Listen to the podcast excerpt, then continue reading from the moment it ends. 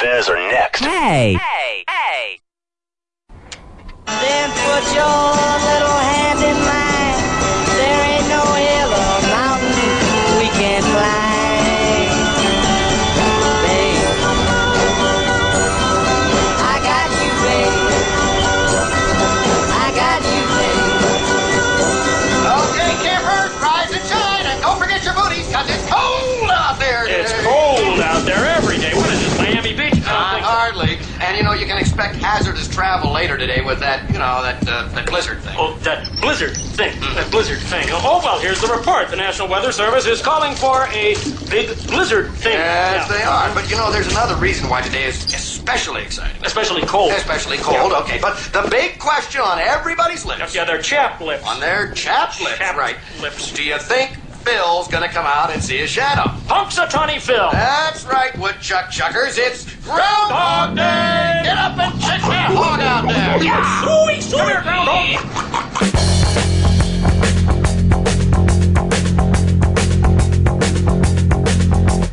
Lido missed the boat that day. He left the shack. But that was all he missed. And he ain't coming back. And to Stone Mart in a juke joint car, he made a stop. Just long enough to grab a handle off the top. Next stop, Chi-Town. Leo put the money down, let it roll. You say one more time, ought to get it. One last shot, no we quit it.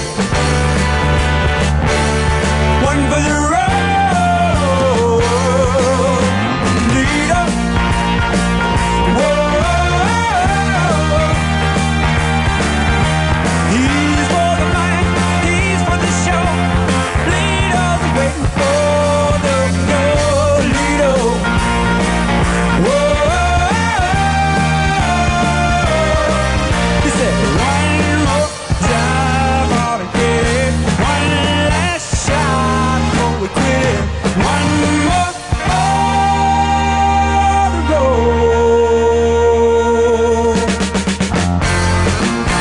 Little be running, having great big fun till you got the note. Saying toe the line or blow, and that was all she wrote. He be making like a feline, heading for the borderline, going for broke. Saying one more hit ought to do it. This John ain't nothing to it. One more for the road. Leo. Whoa. He's for the money. He's for the show. Leo's waiting for the goal. Leo. Whoa. One more time out again. One last shot and we quit it. One more on the road.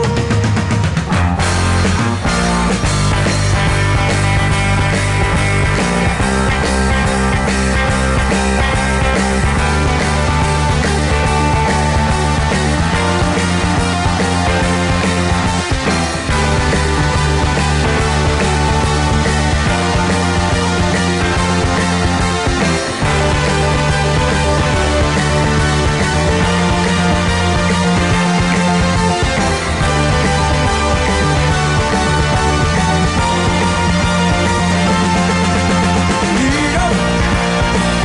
Whoa. He's for the money, he's for the show. Lido's waiting for the goal. Lido. Whoa. Okay, let's get down to it, boppers. Now, we start today with Little Boss Skaggs, which must mean two things. One, uh, Blowhard's in, in love with the birthday boy, Jivek. So what were the picks that he gave? He gave David Carradine, Yeah. Boss Skaggs, and a band we never heard of Yeah, before. yeah. That you couldn't even find anywhere. I no. You weren't able to find anywhere on the Dillette. It wasn't until I I was like, all right, I'll just see if I can bang some out real quick. Um, Well, happy birthday to GVAC. It is his birthday today. 29. 29 years old. Looking good. He is looking good for Um, 29. I don't know why those guys have to have such birthdays so close to each other and then watch over each other. like just little sweethearts. Oh, my birthday friend's birthday's coming. up.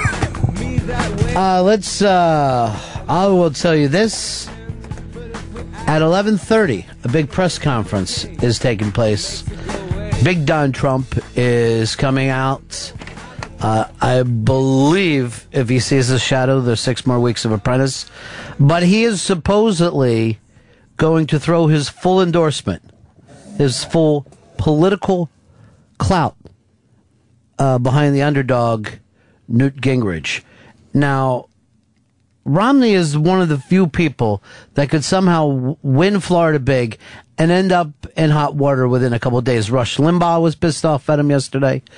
Uh, and now Newt is getting this big back from Donald Trump, who, you know, a lot of people who like reality TV.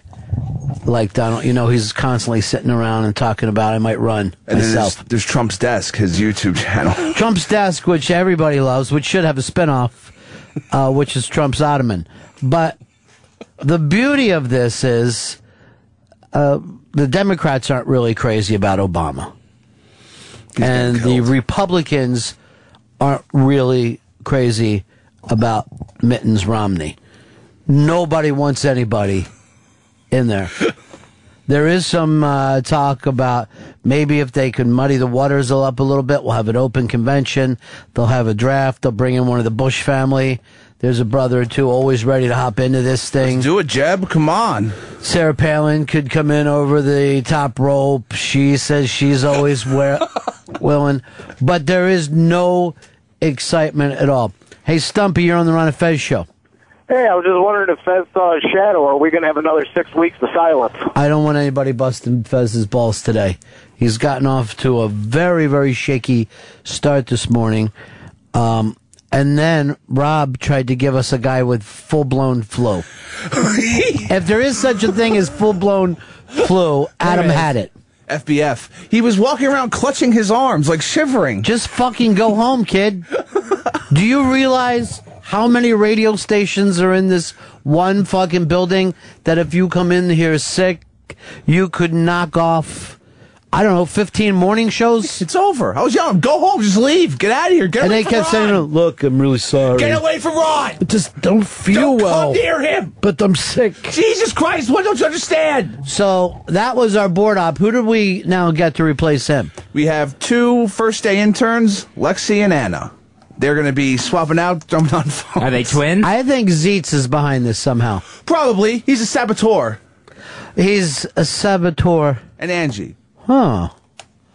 Uh, all right, bring in the new kids then. New kids on the block. Come on, ladies. I want Come to on. get to uh, and introduce them to the audience, Hicks, uh, when you can, We'll do. because you can tell them apart. um, Um, couple of ladies. This is their first day interning, and they've been thrown on the phones immediately. Hi, girls. How are you? What's up? Nice to see you. Come over here. We into the microphones. This is Lexi. Lexi, uh, what school? you fro- Plattsburgh. I'm not even familiar with that. It's uh, up by Montreal, Canada. Wow. Yeah, it's up there. Wow. I had no idea. So, what are you doing in New York for a semester? I'm interning.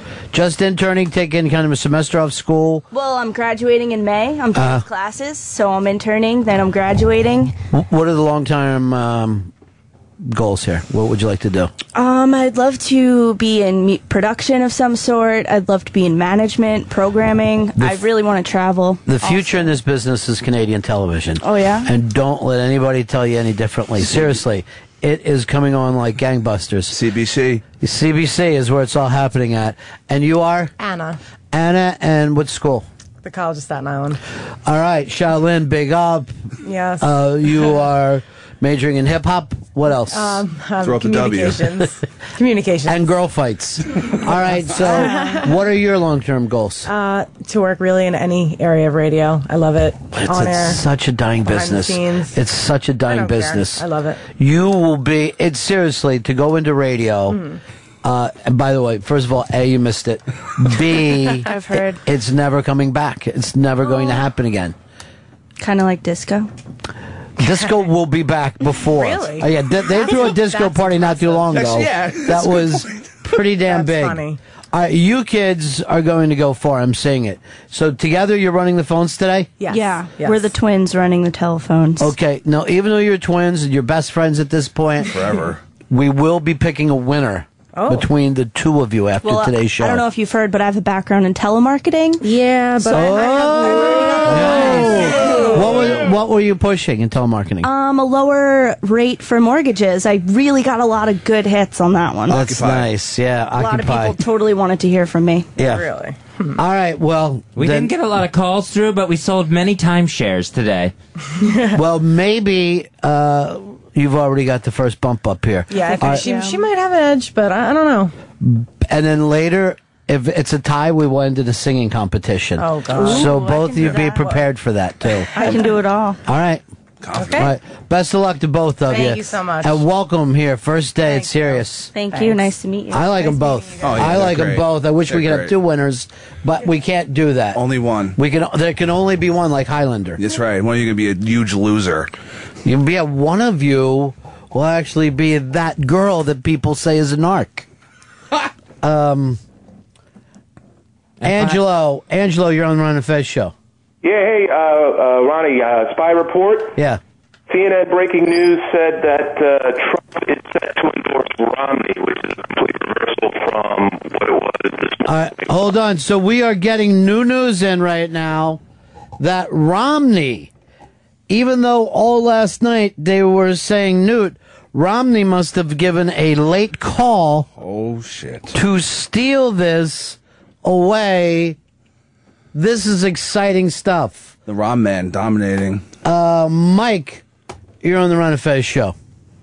Uh, Ron, I got my doubts about the new girl. She, the girl's a little too formal on the phone. What is your name? Where are you calling from? And what is your comment? All right, let's let's yeah, but let's just understand something. These kids have been on radio all of 45 minutes. They find themselves thrown into the phones. That's that's a fucking that's a rough place to be first day in. Oh, you know what? This could be great. Everybody call right now and just keep them confused. Just start yelling at them, confusing them, and we'll see if they can handle this. Let's see. As we make, uh, you know, girl fights, make it go on. 866 Ron Zero Fez, 866. Ron, reason- yeah. Ron, the reason I'm calling is I'm you trying to have fucking said do a that- plug. Ron, you just Then you said there's interrupt. going to be a. You said there's Then you gonna be a interrupt big when I'm trying to announcement. talk. Ron, the No, girl let you- me through. Let me talk. She called it, dude. You said big announcement in February. Lay it on us. Fez, come out of the closet. February's Uh, not over yet, and whoever said that would be the announcement. Uh, oh boy, phones are just. Tell them to get on the phones, please. What the fuck do Stay you think on you're top doing? of the phones. Jesus Christ, the fucking radio Mm-hmm. show. Phones just exploded, and uh, we'll see if they. We'll see how their hustle goes. Fucking just want to get a professional in here, you know? Um, Let's go over here, Georgia. You're on Run a Fez. Hey, Ronnie. Um, watching Fox News uh, as your show came on the air, and they're now saying that uh, Donald Trump is going to endorse Mitt Romney. That is really, really exciting news. Last night, uh, Politico had it as uh, that he would be in, a, in a, uh, doing Newt, but by this morning, it's a flip flop. It's a change. The exact same thing happened with Joan Rivers and that poker playing girl. So this is really exciting stuff. So Mitt Romney will is supposedly getting the backing, and not Newt Gingrich. Mitt Romney will be getting Trump's endorsement, and not Newt Gingrich. Uh, let's go over here to Boston. You're on Run Fez. Hey, I'd like to wish everybody's pal GVAC a happy birthday and happy open season to the Radio Shark. Oh yeah. You know what? This is like the one time that Radio Shark is called on. Please stay on top of our uh our screeners right now and just keep calling 866 run 0 fez 866 run 0 fez Matt South Dakota. Hey, you know, I feel bad for these two. It's like, i- have you guys gone on Reddit and that you haven't been on Reddit for like a day or two and you have no freaking clue what the hell's going on when you get back on there? That's what these two girls are coming into. They don't know any of the inside jokes. So you feel like their life has become a Reddit thread. Holy shit. Oh, r- a thread, it's, it's a whole damn forum. All right, so now they are finding themselves in a Reddit forum confusion.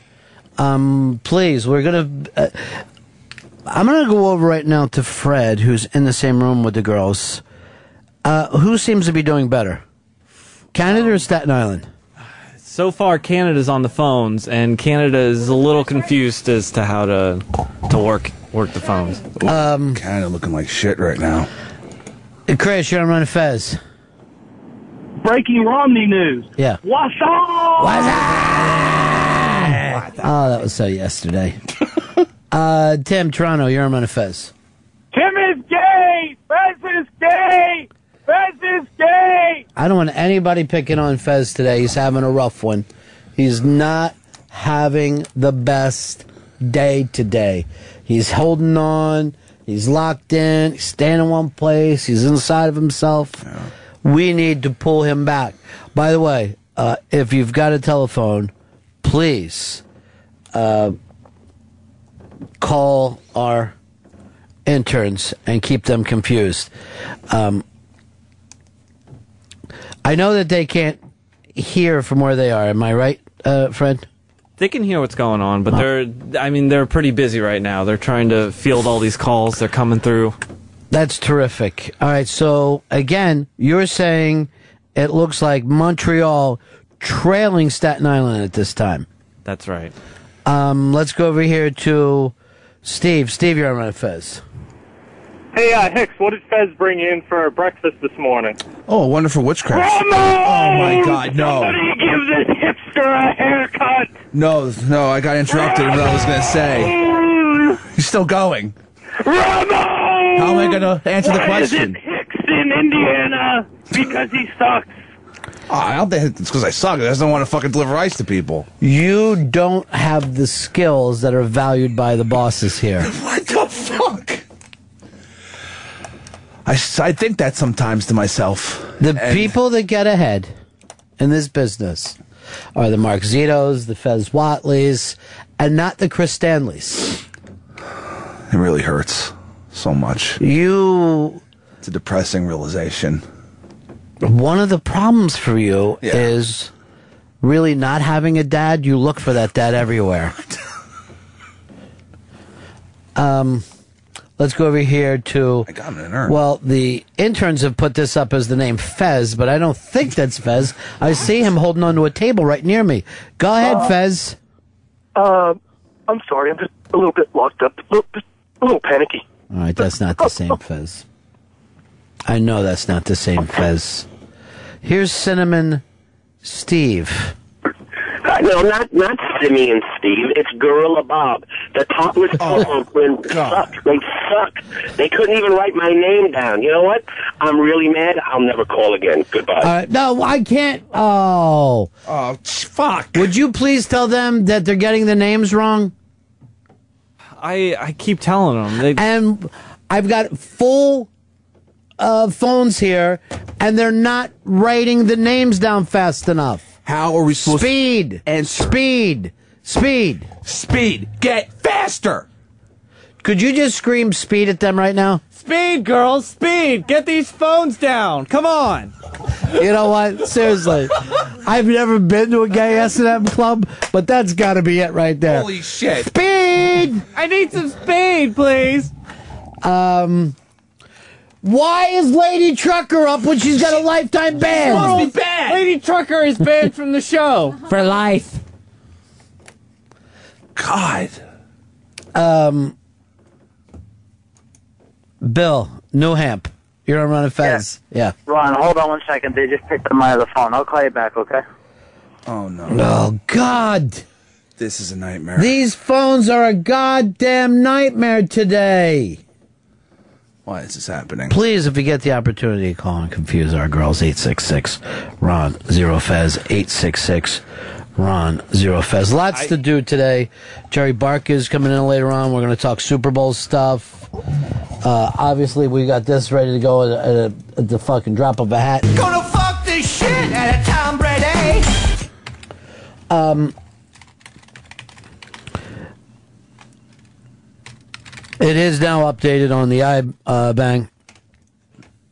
Fifteen minutes before the press conference, CNN and Pro- Fox are reporting that the Trumpster will be endor- en- endorsing Mittens Romney, not Newt, as first predicted. All we can do is hold our breath What a and swerve. wait. What a swerve. Um, it is a fantastic swerve. And who would have expected anything less from DT? He's the master. He's the ringmaster, baby. Um, there, there's a, a piece that's up on the iBang too right now. It's a video of this seven foot five high schooler out of Africa uh, playing against little suburban kids in high school basketball. We've already been uh, called racist at the iBank for reporting them as he's playing against white kids. But I think that we can look at this tape here as professional scouts and saying he has not yet been tested in this suburban white boy league. No, there's no one to come anywhere near him. It's ridiculous. This guy, it looks freakish, actually. He is freakish. He's seven foot five. Now, do you, have you ever had the daydream of being just massively tall? Oh, and- hell yeah. The problem is Killing it. no one ever gets that height, never gets to retirement. I mean, they just, Break down. yeah. Just a giant body just fucking falls apart. Um, I'm going to try to hang on, but quite a few of these. I love the pictures, though. I love the fact that he doesn't even jump for his fucking. And he only has the one fucking That's it. shot. The catch, turn, dunk. Catch, turn, dunk. Should rip That's it. It reminds you like if you're playing Nerf basketball with your nieces and nephews, you're just beating the shit out of them, feeling really, really good about yourself. Fuck, man, I'm kicking the shit out of these kids. Hell I can't yeah. fucking believe if I was five, I'd honestly be the greatest five year old in the world. Um, also, very, very sad news. Uh, Angelo Dundee uh, passed away. Uh, of course, he- this was the cornerman for Muhammad Ali. Um, the best. You'd have to say that he was the best ever. Yeah. Because uh, the best people wanted him Sugar Ray, Leonard, and of course Muhammad Ali, who was really like a life size Sugar Ray Leonard. Full size. Like if Sugar Ray Leonard ever made it to adult size. um, Rob wants to help us out. Go ahead, Rob. Hi, guys. I just want to make a comment about uh, Mitt Romney. Uh, shock and jock, shock and jock, shock and Oh, Jesus Christ. What the fuck? What is wrong with them, Fred? I'm pulling Canada off the phones. I'm Oh, no. Wu Tang. Oh, Canada. Um, here's Mooch in Seattle. Who? Mooch, No, this is Sean from North Carolina. What the fuck's going on, Ron? I have no idea. damn it. What is wrong with the phones today, Fred? Why do I think I got my buddy Mooch on right now? By the way, I, I told you yesterday, Pixie, or as uh, John in Ireland would say, Paxi, sent me this thing where our good friend Virginia in Portland uh, found herself on the Portlandia show. That's awesome. I don't know, put down any of the, the regular staff, Carrie and Fred, but she dominated them and stole the entire episode. I like You that still sh- watching Portlandia? Yeah. Here's what I do I sit down, I have a hot cup of tea, and some what I like to call fancy gent cookies. Oh. And just enjoy the hell out of that Portlandia show on Fridays. That sounds good. And sometime I'll go like this Oh, Fred Armisen, when are you going to stop being so damn funny? I'm just sad they never got to another episode of fucking Battlestar Galactica. You wa- then you have been watching. then, all right. Somebody just put the, they just put somebody up as name and location, not who they are and their actual location. I believe this. That's, name from location, and they. Fred, can I tell you something? Yes. As senior intern, your ass is on the line right now. That's fucking right. You have responsibility now to take care of these fucking interns and these fucking phones. Girls, please keep it together. And I know you've got a wife and kid, Fred, and I will fire you in front of them. I will wake your baby up out of her afternoon nap and scream at her, Daddy's not going to have anything new for you to wear. No more milk for you. That baby doesn't need any more disappointment. No, that's true. That because her dad has a soft spot in his head. or a fontanelle. We're like twins. Twinsies. Here's Kevin in New Hampshire. I'm sorry, Ron. I can't hear you. They told me to turn my radio up while I was. God damn it, girl! It's the opposite, girl. Damn it! God damn it, girls! I can't work like this. This is fucking crazy. It's a cluster fucking crazy. Fuck. You know what? Maybe what I will do is just do what I do when I'm having a bad day. I put on barbershop quartet music, turn down the lights, and just relax. But uh, there's no sense of me sitting in here banging my fucking head against the wall. All right? This isn't Staten Island. This isn't Montreal where everything in life is fantastic. No. This is the Big Apple. This is big time, all right? The fuck? Don't mind the maggots, should do be. That's what I try to tell these kids. I don't- Yeah. I don't know if they're listening. I hate this. I hate this. These phones is like a fucking war zone in there. Everything's all bombed out and fucked up. Uh, here's Paul Apollo. Yes. What's up? Oh God! yesterday. Oh. Now they're putting the Radio Shark through. What? Don't they know? Radio Shark is not supposed to Oh. get through. Fred! Come on, it's not, it's not even Radio Shark. I tell Radio Shark and they still let me through. I'm not even the real Radio Shark. Oh, my, Christ! We got sharks by Oh someone who my Christ! Oh my Christ! Oh my Christ! Jesus! Do they know what town they're in right now, Fred? I don't. Tell them to look around. There any poutine around here? I have said, and I hope this doesn't come across as sexist, but I have always said women would never be able to make it in such a stressful, strenuous job as satellite radio. Fucking high tension. Christ. Maybe by the end of this episode, though, we'll have to go like this. You know, I learned a lot today. and if what you did was girl radio, then I would enjoy girl radio myself. Oh wow, that's a real lesson. You've taught me about women, but even more about my own character. Uh, it is the Ron and Fez show. Uh, and what a show it is, folks. Uh, we give and we give and we give. And what do we ask for? Just somebody to run the phones for us. A phone screener. That's it. It's kind of imperative. It's just a basic thing you need to have. Um, let's go over here to Mopey in Kentucky. Baba Booey, Baba Booey, Howard Stern Senior, Baba Booey, Baba Booey. Baba Booey, Dr. Wemulek. Send the girls in, please.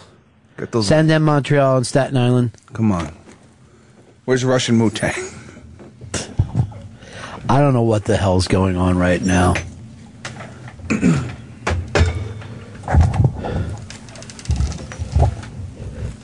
I wanted this. This could have worked out. This could have been perfect. You know something? You two are acting like it's your first day on the on the phones. What do they teach you kinda in the is, What do they huh? teach you in this college of yours? Well, they don't really teach us much at the College of Steno. so, no.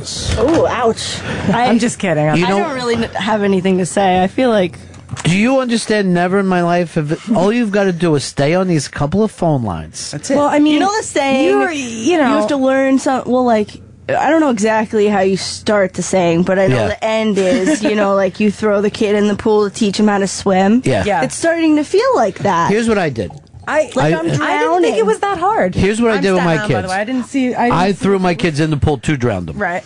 Yeah. Um, that's But they because survived? no, Oh, but they were preemies, and I can't have a preemie. No. and right now no you problems, two, I'm sure. yeah. Well, I'm not going to pay for an abortion when it's just as easy to throw them in a pool. It's free that way. But the point is this: I wanted you girls to knock one out today. Now, how are you getting along with the callers? Okay. Yeah, I'm. I haven't gotten yelled at yet. Have you?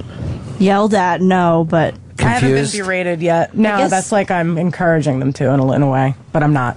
Please don't hurt my emotions. All right, I'm gonna swear. I'm I'd gonna like to change. see some of these people's birth certificates. Yes. because the names don't sound very accurate. that's the, that's one of the problems I know. that where, you can't trust where is people. Donald Trump when you need him for the birth certificate? You know who she reminds me of? Though? It's like a little bit of JWoww, doesn't she? What? It's- yes, you have the JWoww voice. Jersey Shore style. Yeah. Did, well, did that come as a bad thing for you? You don't like to be teased about your Yeah, no, I'm Staten just, Island I'm just accent? kidding. I, the Staten Island thing, I'm used to getting made fun of about that, so that, that's cool. Who, who, when when you take the boat over here for cocktails? what happened? When you get on the on the ferry to come Mm-hmm. here? yeah, I we d- take a ferry to come here. Do, do you come here every day by ferry? No, I take the express bus. Oh, Sometimes if, I I'm, if I'm going home and I have time to kill and it's nice out, then I'll take the ferry. But Oh, this is uh, day two, though, so Oh, day two. Did Yeah. day one go better? day one, day one was okay. Th- This is this is good. Now, where are you living here in town? Uh, I live in Rockland. So that's a long haul for you too. It's about an hour. Yeah. I see you're trying to be all nice to us now, like No, no, no, You're the no, no, only no, no. one in there. No, no, no. Trying to get- trying to get to know No, not us, at saying all. we should be No. fired, You're now getting- you're trying to like get to know us. No, you're you're you're confusing I that with don't the other voices. All right, you got to get back to work. The other voices. All right, you got to get back to work and really seriously turn this around. You I got wish some you, waking up to do. no, I, I I wish you both the best. You're both terrific kids, and I'm really gonna try my best. I'm sure. All right, get a hold of Rob. I want both of them out of there immediately. I'm calling him now. Unbelievable. Get me wardrobe. Take the girl's clothes. What's that from, Fez? Three Amigos. Um, here's Rob Cross on the line. Rob, Yeah, this is Rob. Your hotline is down, okay? And listen to Lano Del Rey on Sirius XM. here. I'm over here. I'm over here. I'm over here. I'm over here. because he was doing. Remember how Rob likes to change the speakers? Oh yeah, good impression during his stuff. hey Rick, you're on the Run and Fez show. We're getting Rick rolled, girls. Fucking Rick roll. Rick rolling is like five years old now.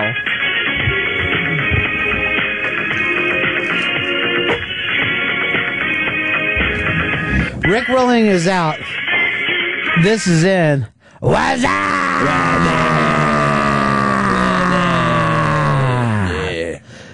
Uh, G Baby's here to talk movies. Jibby. Hey, hey, Ron, it's G Baby. I'm at Sundance. I want to talk about Chronicle. I jerked off ten times watching at the movie. Oh yeah, go Giants! All right, good. This really is G Baby. Hey, yeah, let's Go fuck. All right, this is what my new thing is like. Let's taunt colors. uh, blowhard. Hey, Ron, let me put down this bowl of Splenda.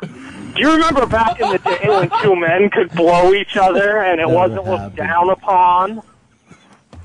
Yeah. I'm blowhard and I'm gay. This doesn't sound like the real Uh, I can't blowhard. wait. I can't wait to fuck G-Vac in the ass today.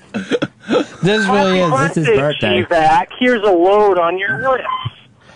All right, this is still the thing that if men want to hurt another man, they just uh, let on that he's gay. Yeah, that's it. That's all you gotta do. Bam. He loves fucking getting cocks. Bam. Then it's all uh, taken care of. Give him some cum. All right, so it's uh, do your impression of other caller days. By the way, these girls, and Montreal is really on to my little act. Hmm. Um, they're struggling. It's a now, Montreal will roll with it. Staten Island will choke us out. You saw it even now. And then when I called her JWoww, how's that a, a, an insult? I don't know. JWoww's a fucking huge star right now. And she has the same exact voice. the Maybe it's an same cadence. accent. Yeah. Uh, this is just down as uh, call screener. Call screener. Yeah, hey, uh, Fez, are you there? Right here. Yeah, uh, is your dad a standalone bag of ashes? All right, that's just fucking. That's that's crazy talk. Sorry, I had to hear that fuzz. No problem. Was that a soundboard or is that really you? No, that was me trying to act like there was no problem. Then have a soundboard for yourself. I'm always waiting for you to use your 360. In the six years that we've been here, you never touch yours. No, not very much. Never. Never once. Always been curious when you're going to touch it. When are you going to touch it, Fez? when are you going to touch it? Uh, Bill, you're on the Run and Fez show. Number three. Can I get four today? Goodbye. Oh. Thomas, you're on Run and Fez. Hello? Yes.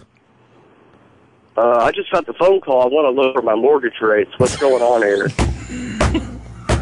what are they doing, Fred? Are they moonlighting in there? Uh, this just up on the iBang. James Cameron said he is leaving the United States of America. No. He's taking his whole famdamly, as he puts it, and leaving the U.S. for New Zealand, a farm in New Zealand. What? Uh, he says America is so over.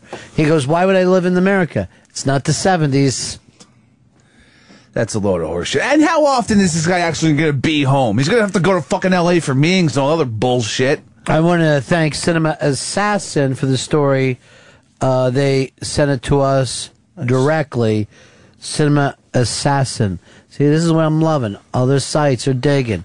And of course, we're bringing up first responders. They're finding great videos. They're finding great stuff for us. Fuck yeah, it's a family. It's a fandamly, as James Cameron would put it. But we're in the USA. I would love to try to get onto that fucking plane and just say, I am your middle child. Please give me a billion dollars. Come on, you got it, dude. Now, the problem with James Cameron is you know he has some kind of high tech house, you know? It's a fuck. It's like a fucking underground lair, probably. And then the kids are also forced to risk their lives all the time. Let's go hang gliding again with sharks. But these girls have only been up fucking, they've only gotten two things up, and yet the entire um, board is filled with calls. Kyle, you're on the Ron and Fez show. Who the fuck's Kyle? Sounds like a queer name. With, is Pepper there? Yeah, he is. Yeah, I'm right here. Pepper Hicks, you've been watching Luck?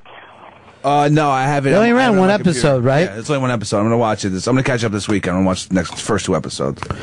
By the way, look, CNN has finally gotten up the flying people over New York. All over this. A full what? Four four days after the iBang. Yeah.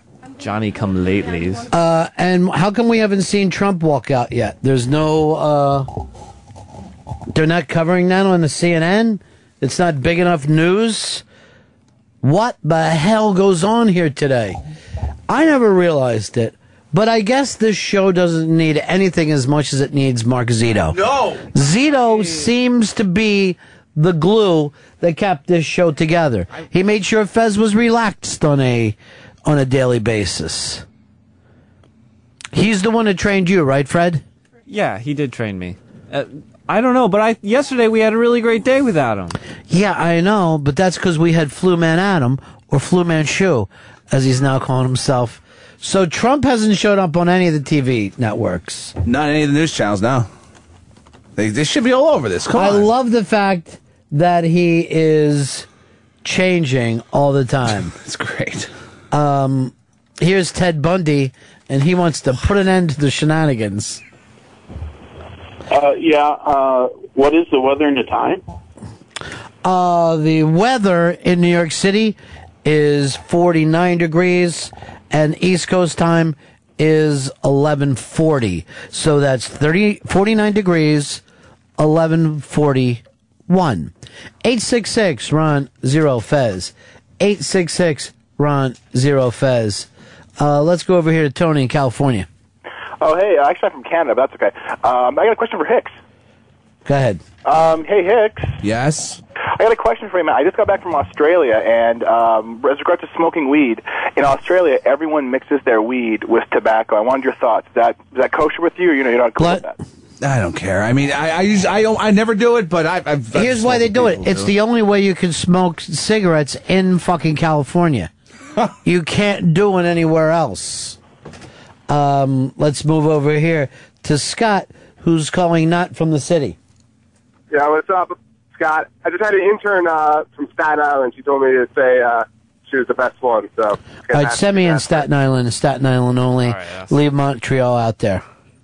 Is uh, the Staten Island intern is she attractive or? She's uh, she's very very attractive young girl, but you have to remember she's college age, so her body might be a little too hard for you, and her face a little too fresh and pretty.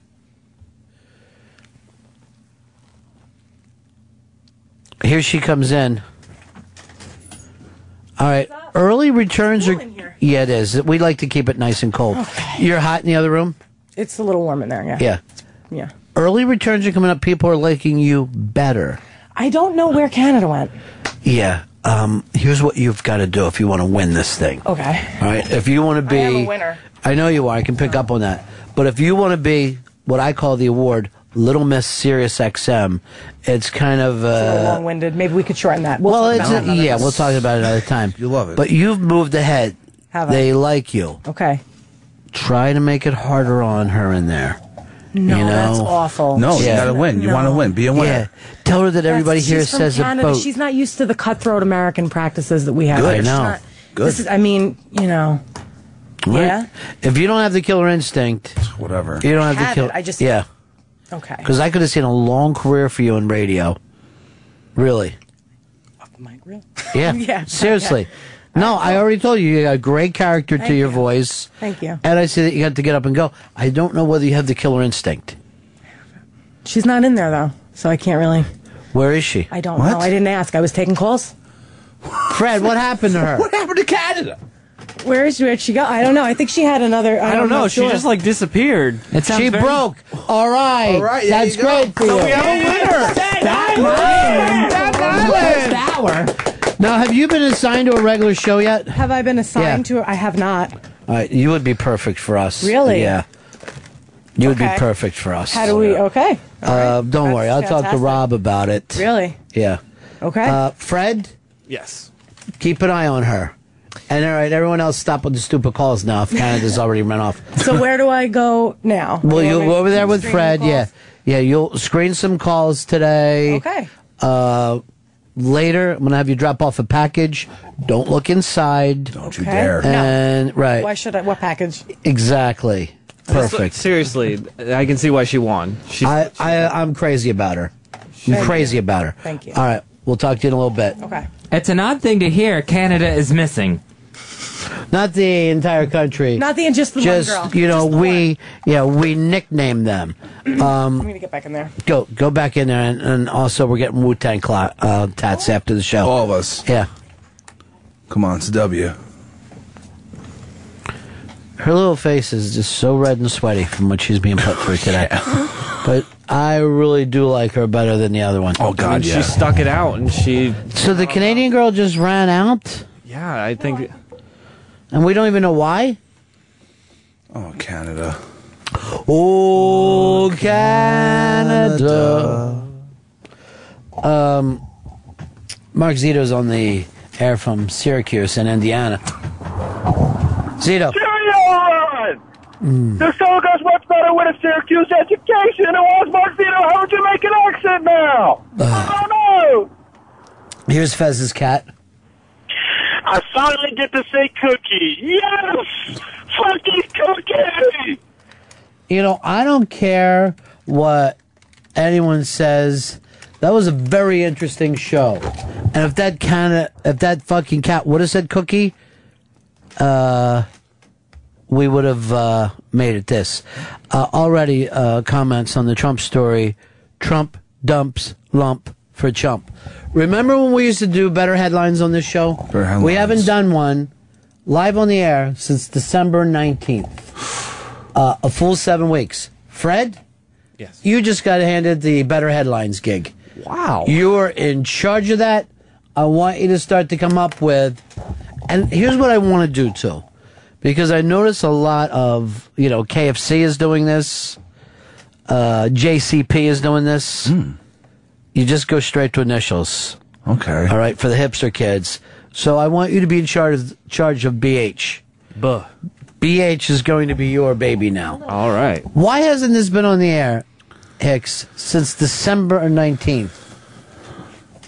I'm not sure. It, Um, they sh- it should have been. It should have been. There should have. There should have been. There's plenty of stories out there that just could, should kill.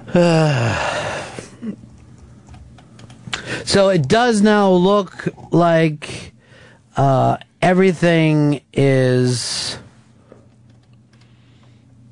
being cast aside for Mitt Romney. Uh, Mitt Romney is going to skate his way to the November elections. It's on. Uh, because Donald Trump don't pick no losers. He's the kingmaker. Some say. He's he's the king who's a kingmaker, Ah. or as he calls it, a Trump maker. Um, let's go over here to Ric Flair. Ric Flair. How's it going? Yeah, Uh, Donald Trump. Woo! that's a pretty good impression. Here's our friend Hard Rock Johnny. Hello, Johnny. Uh, this is Pirate Trucker. Oh, good. I'm still going to blame the Canadian girl. Yeah, she put that up most likely. Because I, because I like Shaolin. Yeah, Shaolin, SI, fucking love it. She's really a nice uh, kid. Montreal was an awful person who I believe stole some stuff from around here. Mm-hmm. Oh, definitely. Looks like her pockets were full when she was shuffling out of here. And I just hear that J Lo voice just screaming at people. Good, she's getting into it. Um, Radio Shark of DC. Uh, yeah, uh, I told her I was Radio Shark. She said, "Ain't no Radio Shark can get through." I said, "No, I'm the Radio Shark from D.C." Hmm. Oh, okay, that's okay then. All right, perfect. Also, she said that, that she hates Pepper Hicks. Okay. Ouch. But I here's barely the even beauty know of the it. girl. Even Pepper hates himself. That's yeah, I do. A lot of times More than when any other person, probably. Pepper is drinking, he punches his mirror and goes like this, I fucking hate you. I hate you. Go through a lot of mirrors in my house. Is that what you drank last night? Yeah, I drank like a pint of Jack. How was that for you? It was good. Is that nice buzz actually? Just enough for you to be able to settle down and deal with yourself? Oh yeah, that's that's nice. It's nice, you know, nice little. Now I'm not getting like fucking plastered or whatever. Right. Just you know, getting a buzz on. That's what you call a driving buzz. Yeah. Just enough.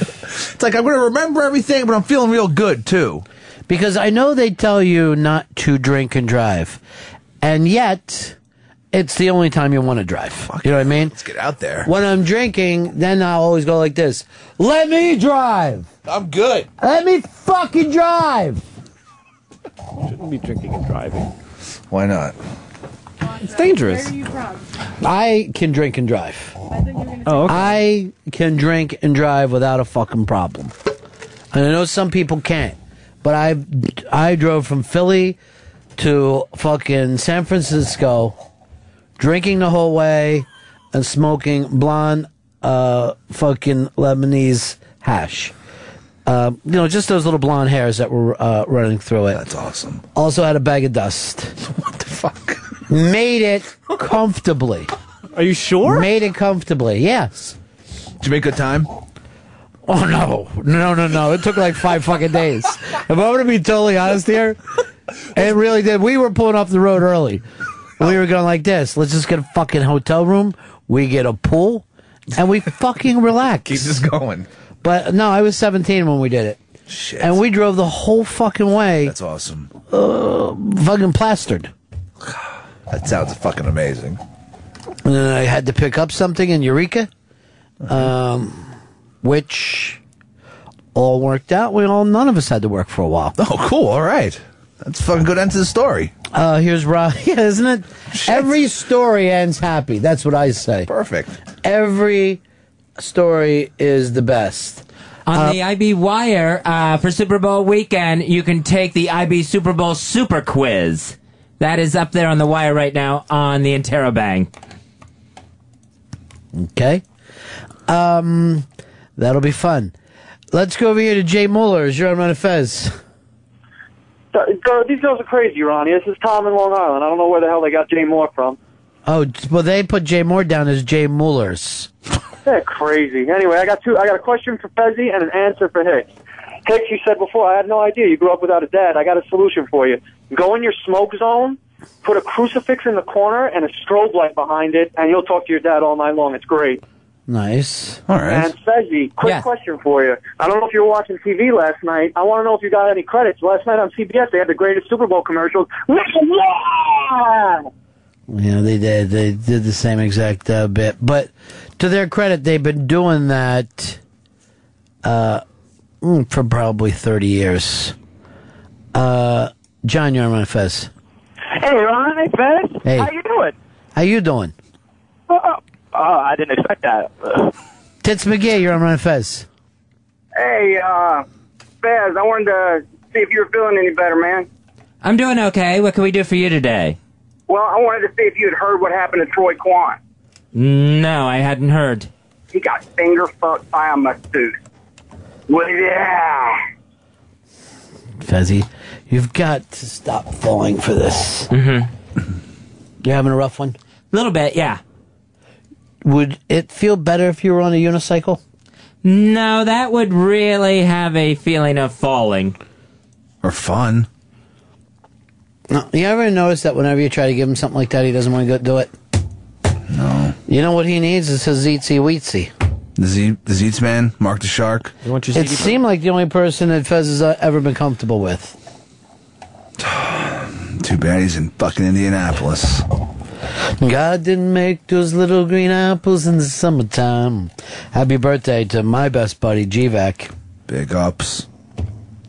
Um, which means now that he's at this age, he gets his braces off soon. And you know what it means once he gets his braces off? What's that? Start walking like a normal person. Because he got leg braces. That was Oh, my joke. My joke is something's wrong with your spine. That's always that's always my way of delivering the humor. Um, he's holding on over there. He's trying to make it through. Just let go. let go and let gum, I like to say. Go. By the way, if you think you, you couldn't hate uh, George Lucas anymore, he is selling out the Star Wars stuff all over for commercials. They're bringing back the Darth Vader, blah, blah, blah. And then the brisk iced tea makes fun of Yoda and Darth Maul. Not yourself, you look. super late night, being bad and evil, and anyway, taste the farce! Fuck. I'm okay, I'm okay. Now you die! Wrong button. Nope. Ah. Ah. Ow! Ah, Double saver, delicious! Too old for this, I'm getting. That's breast, baby! Didn't make any fucking sense. No, none at all. Crazy like, gibberish and fucking nonsensical. You gotta understand something. This man needs money desperately. Why? What?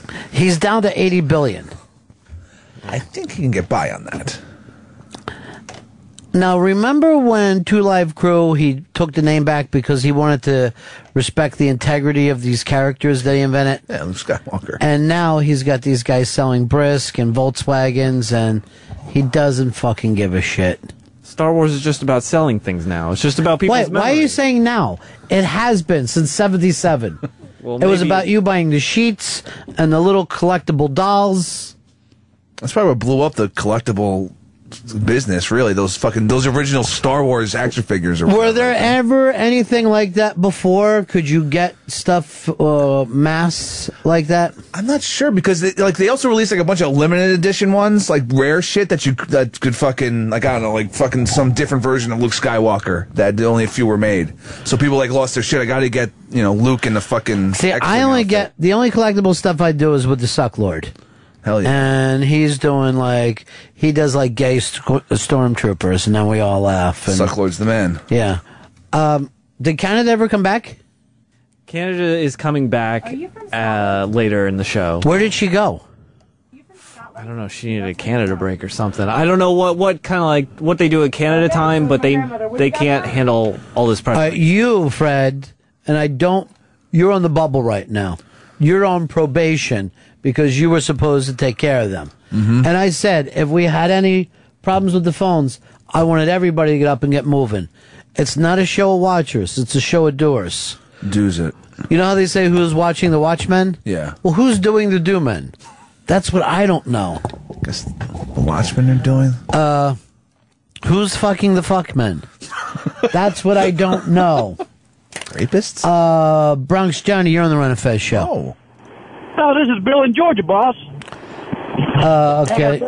I can't stand Bill in Georgia. I just All right. despise him. I love you, though. I just, I don't think you do. You know why I said it? Because you make Fez feel bad on a daily basis.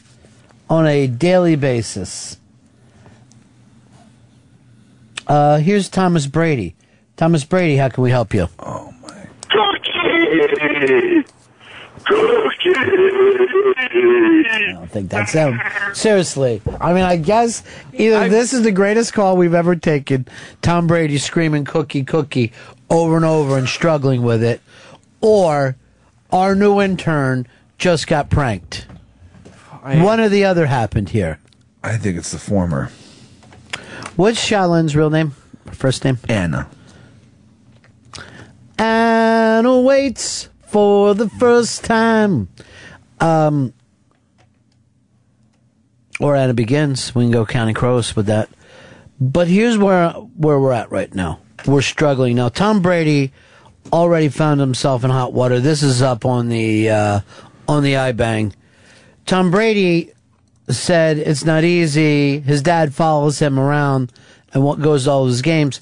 And he goes, you know, it's not easy finding a nice hotel room in Buffalo. and the people in Buffalo complained, even though they know it has to be 100% true.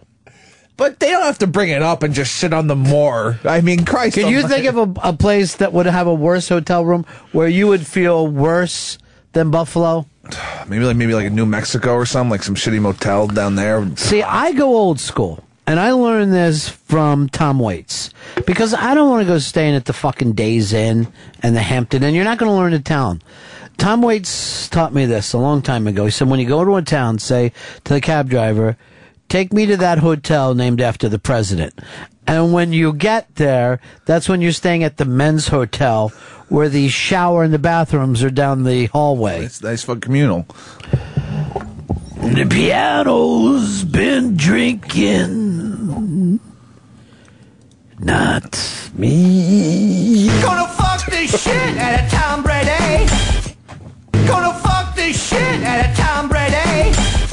I remember um, one time I'm in Buffalo late at night, no hotel rooms, and I had to drive all the way to it was either Syracuse or maybe even Albany before I finally found an open room. What the fuck? Yeah, it was some kind of uh, New York State Fair going on up there, and for fucking 500 miles, these people were like, "Yay, this is fucking great! It's a fair."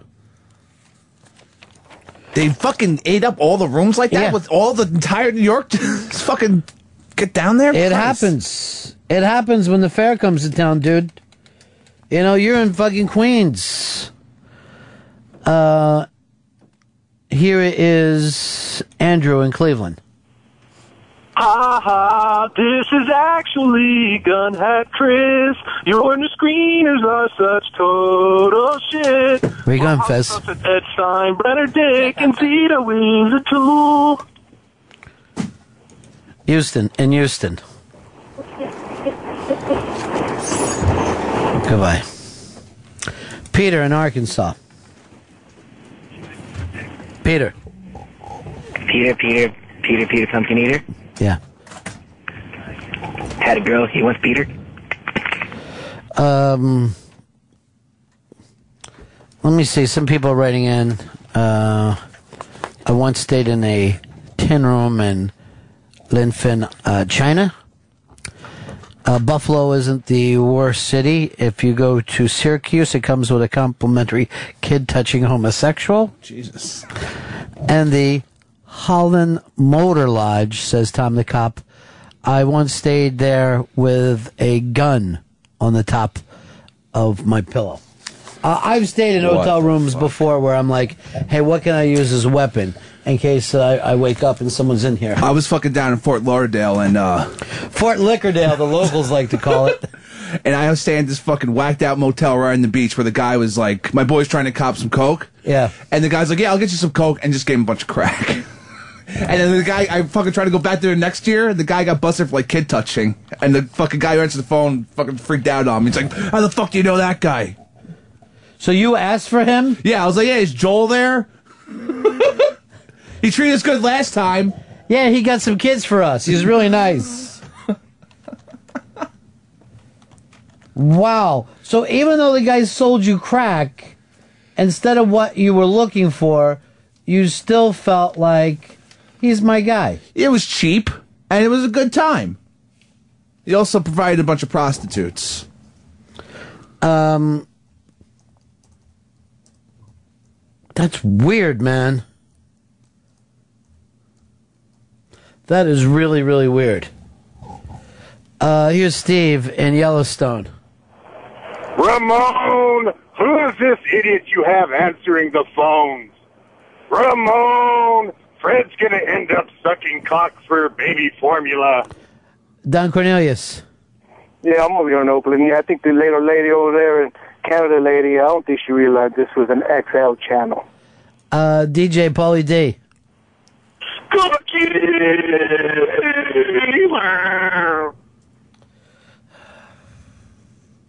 So, so far, the Canada girl has walked out, and so has Fez.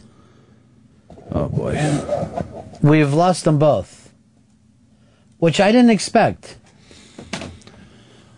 I didn't expect that out of Canada either. I thought Canada was going to be a go getter and try to fucking I know. kill this thing. Because she was like a little bit of a wise ass and like, hey, I know what you're doing. She had spunk to her. She did. She was spunky. Now she hit the fucking road. Couldn't handle the fucking pressure. I think she did the right thing, if I'm being honest. if I'm being honest, and why wouldn't I? I got no other fucking reason for it. And Staten Island fucking stood up and was like, listen, I got this. I got this. I'm going to represent Wu Tang and everything else that's on Staten Island. I was looking for our doc page and I can't seem to find it.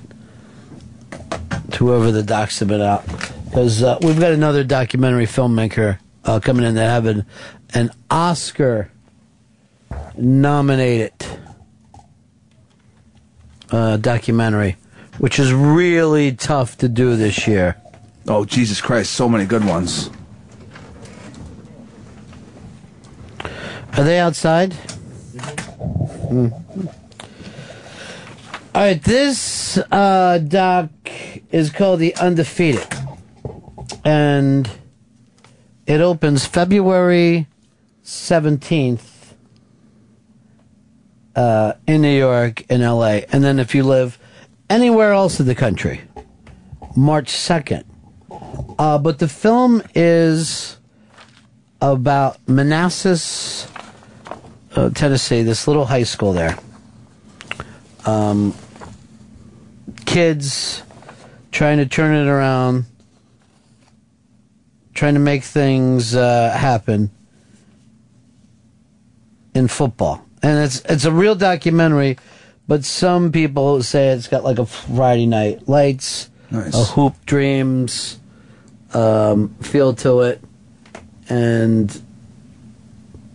it's a nice little film that you might like. And it's been a brutal year of great documentaries, just great documentaries, Just one after another. Yeah, just one after another. Uh, but these guys got nominated for the Academy Award, and it is. Uh, it's called The Undefeated. Uh, let's bring in Daniel Lindsay and TJ Martin.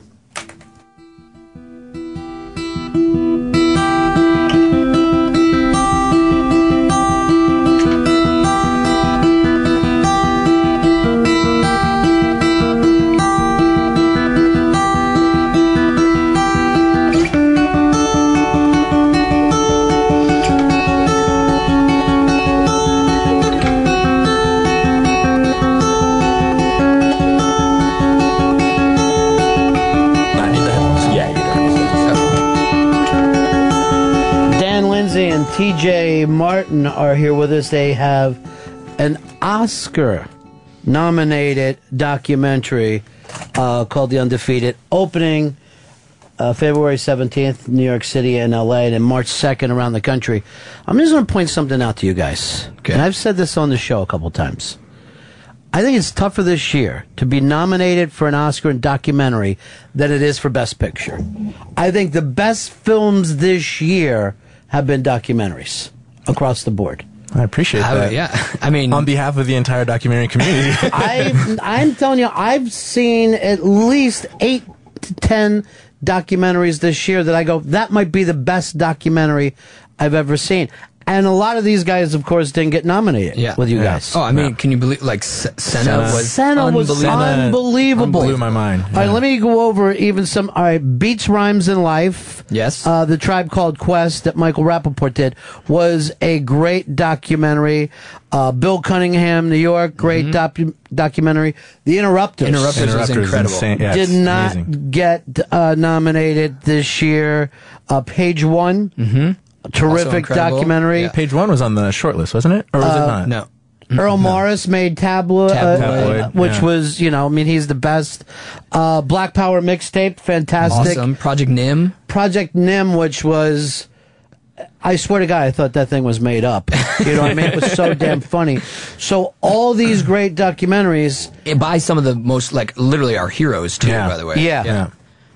Uh, vendors got nominated, Yes. right? Yeah. yeah. and, and Joe, Berlinger, and Bruce, Samson for Paradise Lost. uh, which of course also terrific. So we, we've already come up with a dozen, and we can probably keep on going of Yeah. just great documentaries, which I don't think that we can sit around and talk about.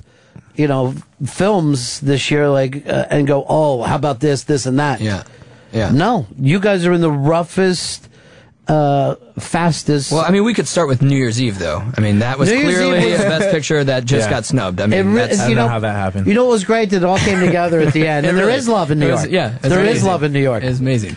Uh, but it's a great year for documentaries. And the thing is about yours, you pick out this little school and this little football program and these kids that, quite frankly, are, are ignored. And for some reason, over the course of that film, you start to get attached to these kids yeah. and start to care about their futures. Uh, it's that's the strangest thing about documentary how you can start at one place you don't know anybody haven't been to that area and by the end of it you find yourself really pulling for people Yeah. Well, I mean, that's our, that was our experience of making it too. You know, I mean, you show up, you don't know, and for us, we're we're really interested in making documentaries that are experiential. You know, where th- we want things to unfold in front of the camera, so they're not talking head documentaries as much where you're kind of anecdotal and talking about things that have happened in the past. We we wanted to find a situation where things would unfold in front of the camera. And so when we went there, we knew the only way we were going to be able to do that was, you know, we had to move there. And so we lived in Memphis for nine months to make this film, went to practice every day, went to school almost every day, you know, and just embedded ourselves in the lives of these players in, in the hopes that something interesting would happen. Right, yeah. But yeah, I mean, you are taking a gamble, but I do think, you know, with, with and I think maybe that one of the reasons there's so many great documentaries coming out too is, is also the, technology has has made it possible that you really can just go and without a huge crew or anything, and you can just kind of start filming. Um, Mm. Well, Mm. the process has been completely democratized. Yeah. You know, Yeah. there's so many more, and that was that was the, for you. You're only the second person who's actually ever said, you know, I think documentary category is probably the more difficult category because, and the first person who actually brought this up was his point was because there are so many of them, so you have Yeah. so many films to begin with. The Mm. pool is greater, um, and then to whittle that down is Yeah, you've got to whittle it down. But also, uh, just beyond that, I think that there were more films to get caught up. I mean, we talked about Senna, and I knew nothing about that when I walked in. and don't- by the Mm-hmm. I end don't of it, even I'm like, oh yeah. my God. it's amazing. Yeah, Yeah. I mean, I'm not a, a fan of uh, you know. Race Formula car, One, Formula yeah. One race car driving. Yeah, but I knew was nothing completely about it. Swept up. yeah, with it. I knew It's an nothing amazing about it piece of walking work. into it. Uh, American Juggalo was a small film just done on the web this year. Mm-hmm. Sean Dunn did it, and he just released it on the web, just following along these people, and you're like, and he did it for almost next to nothing, and is not looking to make money from it. Mm-hmm. So documentary stuff, I think, is becoming more and more interesting every year. Mm-hmm. Plus, you can shoot these things where they look pretty gorgeous Yeah. now. Yeah. I mean that was another big thing for us was we wanted to make uh, something that was cinematic and that actually you know we wanted to pay attention to how it looked and you know uh, It's interesting because it's similar similar to Senna. The approach of ours was like we wanted to make it feel like a narrative film, and Senna's Mhm. kind of structured like that. too. Right. We really wanted people to actually forget that they're watching a documentary, and somehow we uh, executed that in the right way. I don't know Yeah. how that happened, but um, but yeah, it, like luck. Yeah. Yeah. Funny enough, like we often get the question like during Q and A's, you know, afterwards someone will raise their hand and be like, you know, so how much of this was scripted? We're like. No, it wasn't. It's just a documentary. We actually did a test screening one time, uh, or like not, not like we like our first audience, like a test audience, just to see how the movie played before it had premiered at South by Southwest, and um, the they did like the comment cards afterwards, and one of the uh, lady had written, "This is one of my favorite movies I've seen in the last year, and I didn't even know any of the actors in it." Like she was totally she totally lost Right. track that it was a documentary. Well, I thought one of the interesting things when you follow these kids along, uh, and they're called, you know, inner city kids because it's Memphis, but that's for us on the East Coast, the inner city has a different look. Sure. It's amazing how these kids they talk slower and they seem to be a little more beat down before the film even starts.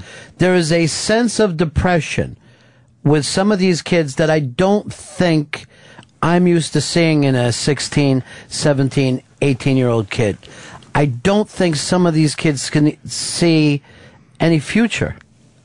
I, the community. I mean, it, it. There. I mean, I think a lot of that it comes across just visually, like aesthetically. Like uh, the North Mes- Memphis community is pretty, um, pretty desolate, and and and uh, and uh, you know, I always hearken it back to. I did a shoot in Kingston, Jamaica, and I'd never seen.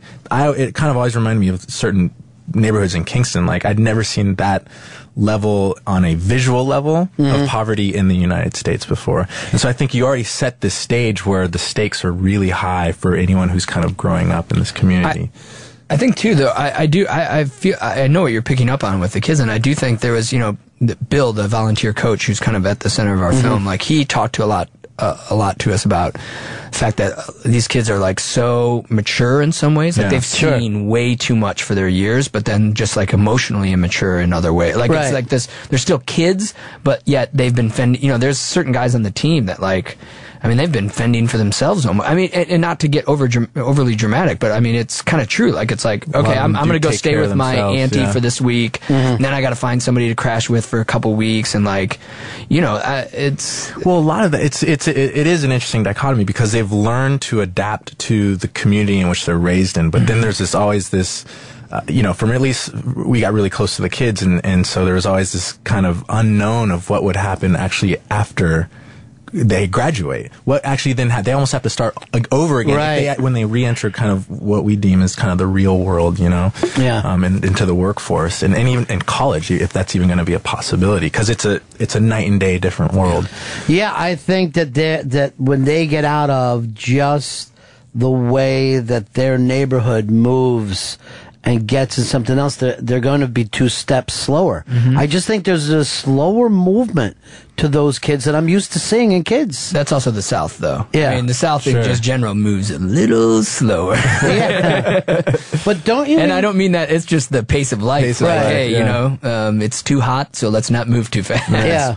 Which, I kind can get of throws down us with. back into that Jamaican thing too, where time does have a different feeling there. Yeah. Uh, when you watch some of these kids, and some of them are on the edge when you don't even expect them to be on the edge, like with money, of Mm-hmm. whether or not this kid who's really bright, who's a positive kid, but then at any certain moment could be just off the grid, just gone. Yeah, he's emotionally kind of like just on on the line, um, Mhm. and and yeah, I- for us, he was he was one of the first. Uh, you know, we found the story through one of the players, O.C. Brown, who is one of the main characters in the film. But we f- w- we when we went there to look at that story, we, Money was one of the first people we met, and his his emotional candor was was something that really we are like, wow, this could really be something special because he is so. uh, But he makes was himself vulnerable Yeah, in he was so front of the camera, vulnerable yeah. on camera, and um, but it was amazing to think like, here's the guy who's doing. Everything you know on paper is doing everything right. Like he is The he's closest to a Boy overachiever. Scout that Yeah, you have there, exactly, too. exactly. And yet he's still so vulnerable in that way. Um, you know, but I, I you know, I, I would venture to say that's probably somewhat universal. I mean, I know in high school, you know, you, you're always amazed at like, oh, that guy was like.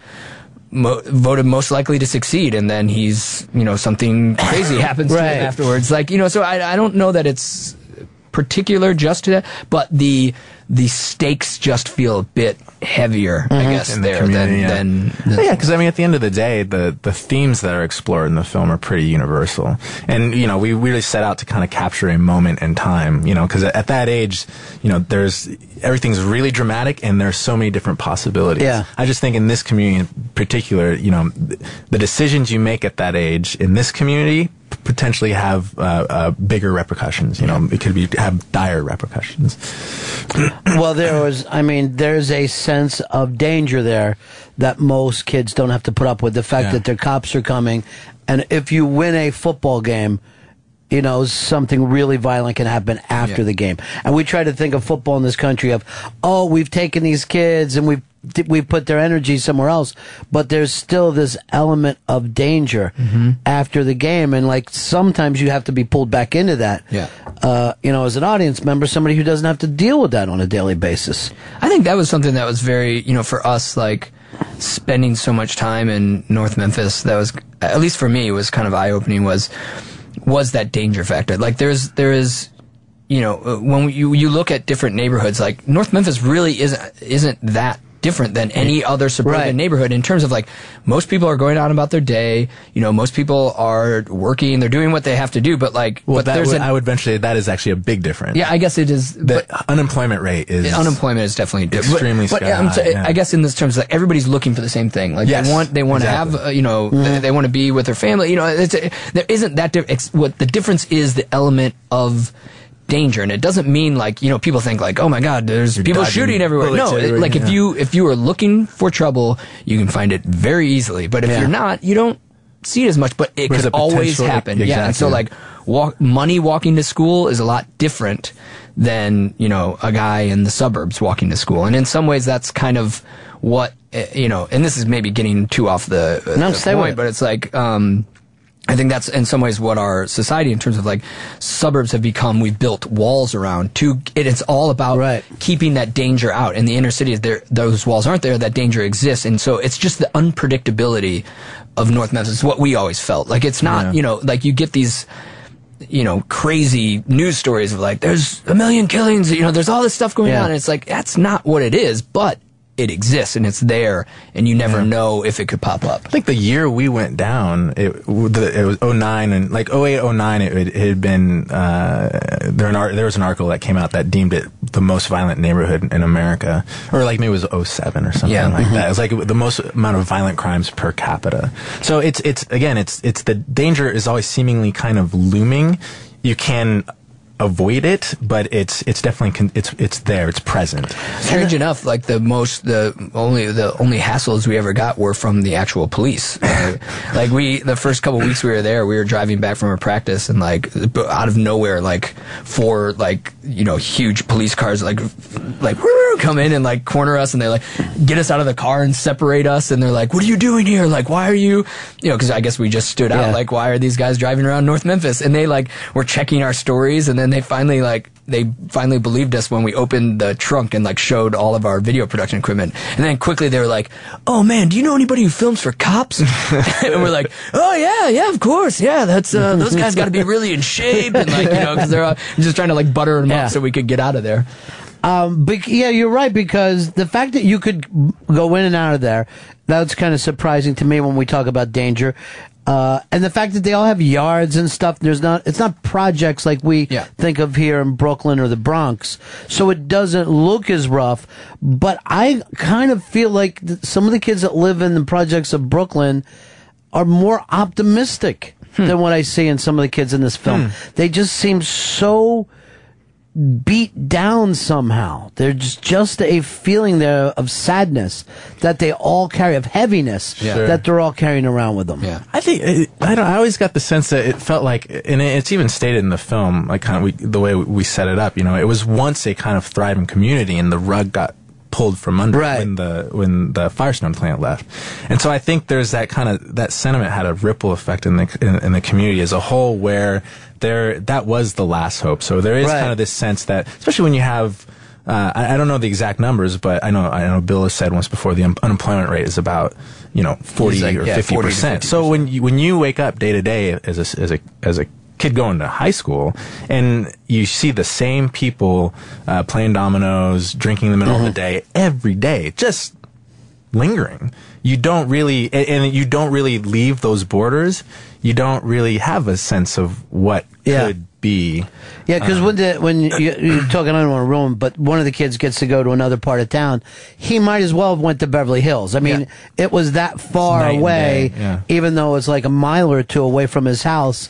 It was another world to him. Yeah. But And yeah, that- there is a feeling of a Bruce Springsteen song that didn't work out that runs through this whole thing. There is no future. You I- know? if Bruce wants to write something, we will Yeah. gladly Yeah. put it in. Yeah. we should call the movie The Boss. He's ready to go. Um, yeah, but that's it's interesting because uh, you know. Uh, you know, I, I- you look. It's a, it's a, it's a film, and it, it goes through, a, you know, it goes through a filmmaker's hands before it gets presented. But that is something just uh, in in terms of uh, the scene you're talking about in particular.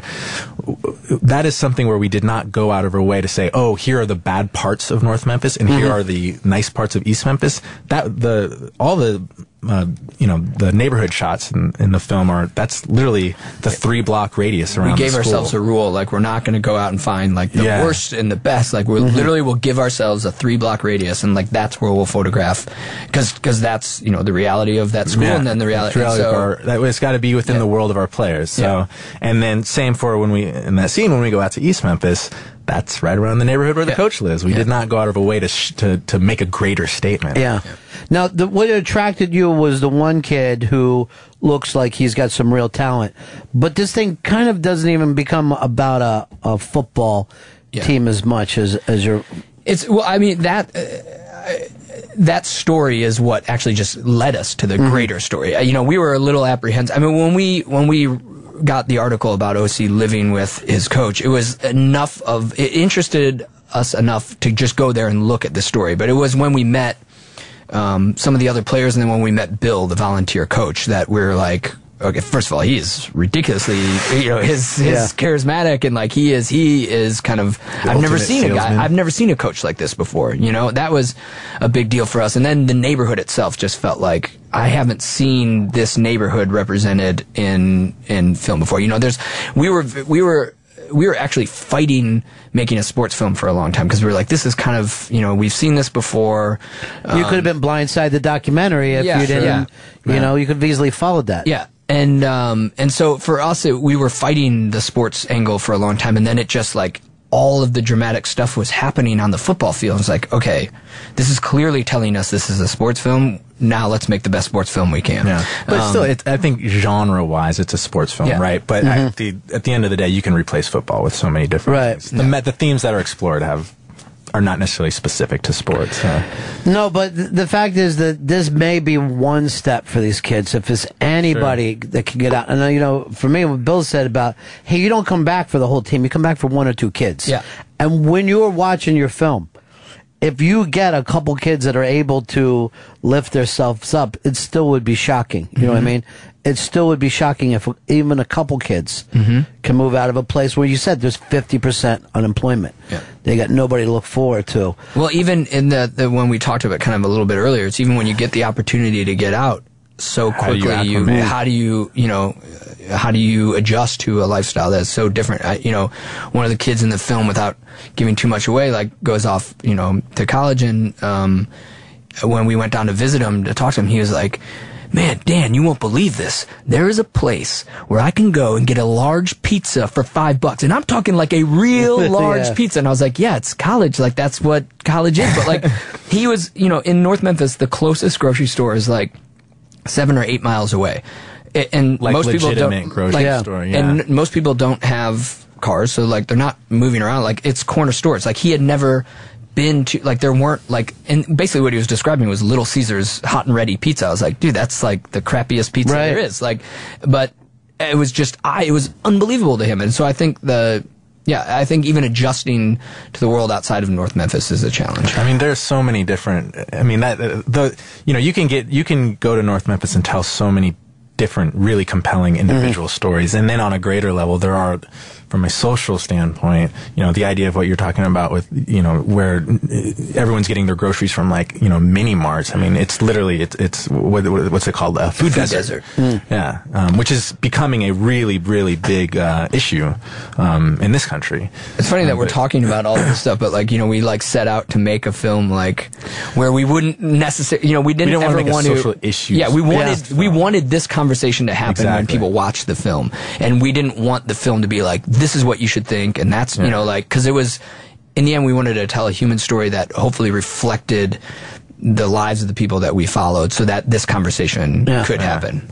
Well, there's also something about Memphis, and I don't know whether it's because it's the middle or the Mississippi River, but there's something about, you know, shaking it at night and then praying in the morning that just exists there. I mean, Yeah. that's where rock and roll came out of. That's Yeah.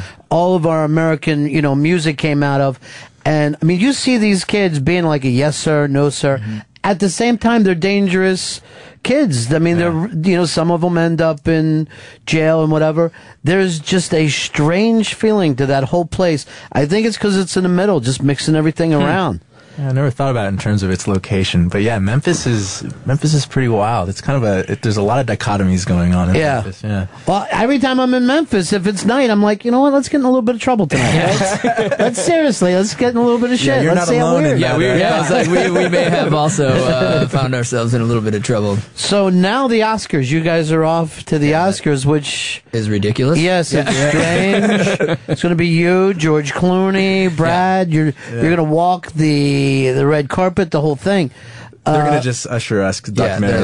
like, in the what, back, what do you yeah. nominate for documentary? Sorry, if who you are could you? go through that back hallway and just not Yeah. see- not get seen, that would be great. is uh but what's the level of nerves for that for you i mean you know this right now this early in your career you've got this movie now that is going to be brought up on your resume f- Yeah. forever Yeah.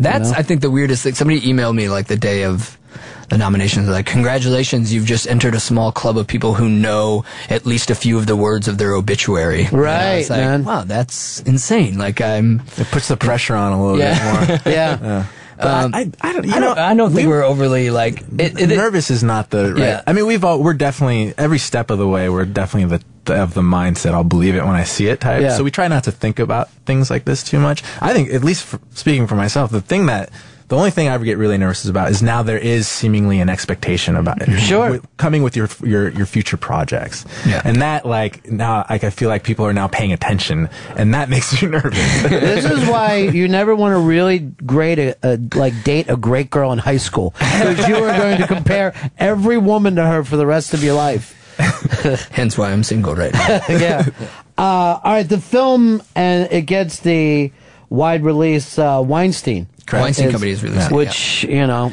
And couldn't ask. That Yeah. was that was incredible. We like premiered the movie. We were editing all the way up to South by Southwest premiere. Got there and then like that night they're like, we sold the movie to the Weinstein Company. We're like, wait, Harvey? Like like the, like the Weinstein Company? Yeah. Weinstein Yeah. Company?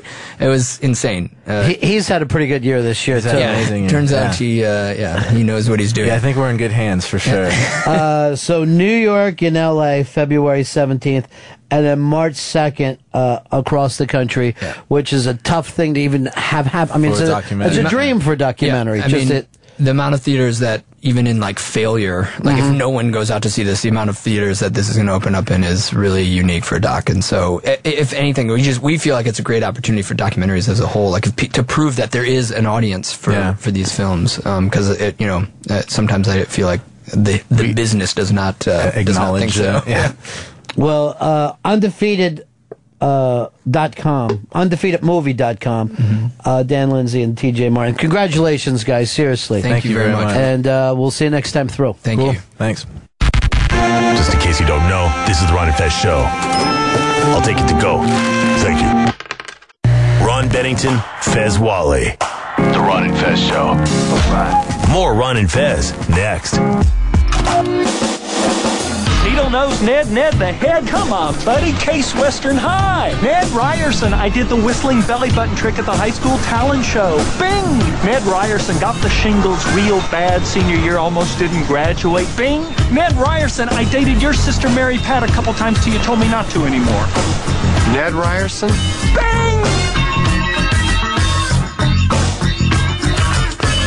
It is Groundhog's Day. Uh, Phil saw his shadow, and that means six more weeks of something we really haven't even had yet winter. Normally, by Groundhog's Day, you are so depressed with winter, so sick of your winter coat. And this time, uh, you know, ha- as many times as I've been winterized, there's probably one hand. You know, where you're like, oh, where's my gloves? Where's my hat? Oh yeah. Where's fuck the that big shit. coat? I gotta be warm out there. Well, that I was- could die. That was in the beginning of January, and then uh, two days of that, and then it's fucking tepid. It is warm weather here. It's bizarre for February to be this fucking warm. Uh, well, we said that about December. We said it about January. We're saying it again. We just haven't had a winter this year. I don't know what the ski slopes are doing. Getting fucked. I don't know why you have to just put it so bluntly and so awful. Ain't no one's going there. No one's paying to get on them slopes 'cause there ain't no snow. Uh, Richie, Long Island, you're on Fez. Ronnie boy, what's up? I love you, man. You're the best. Oh, thanks. Pepper Hicks, you're awesome too. love Fezzi. But I want to tell you what a great job this honor is doing. She is out of this world representing.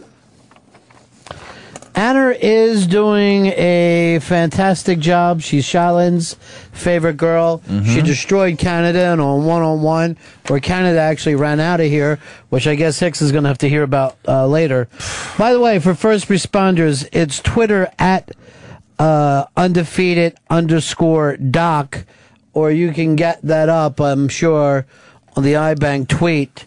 Uh, Twitter uh, it always helps us, particularly with like um, find people like the Weinsteins. Oh hell yeah! Who I like to do the little joke. Oh, he's having a pretty good year this year, and then we all laugh, and then I laugh, and then I, at the end I always go, "Oh, we're all in the film business," and then everyone stops and looks at me. You know, fuck them. No, I want to hang out in Tribeca, eat lunch with them, um, talk about test scores. I I tried to tell this to young Anna. Radio's dead. It's dead on the vine. Oh, Staten Island. What have And now you she gotten has to get yourself on the what does she call her bus? The excursion, the something bus. Oh, the express bus. The express bus, which means you've got to go over a bridge on Long Island, through Jersey, and then through the tunnel. Nightmare. But I guess it's better than the boat. Though I think you can get tall boys in the boat, so I just be drinking. Yeah, I know, but you you got to hit it hard because it's not that long of a ride. That's a good point. That boat is the best way if people want to see the Statue of Liberty. You get them on that boat for free, and you go, there it is. As we're driving to Staten Island, there it is. Check that shit out. Or else for like $35, you can get on another boat. Fuck that. Um, let's go over here to uh, Frank. Frank, you're on the Run of Fez show. Yeah, Ron, uh, don't forget, the Super Bowl is coming to New York in uh, 2014. Break out your shorts. Um, that year, it'll be three below. That year will be the coldest year ever. I despise the fact that they decided to bring the Super Bowl to New York.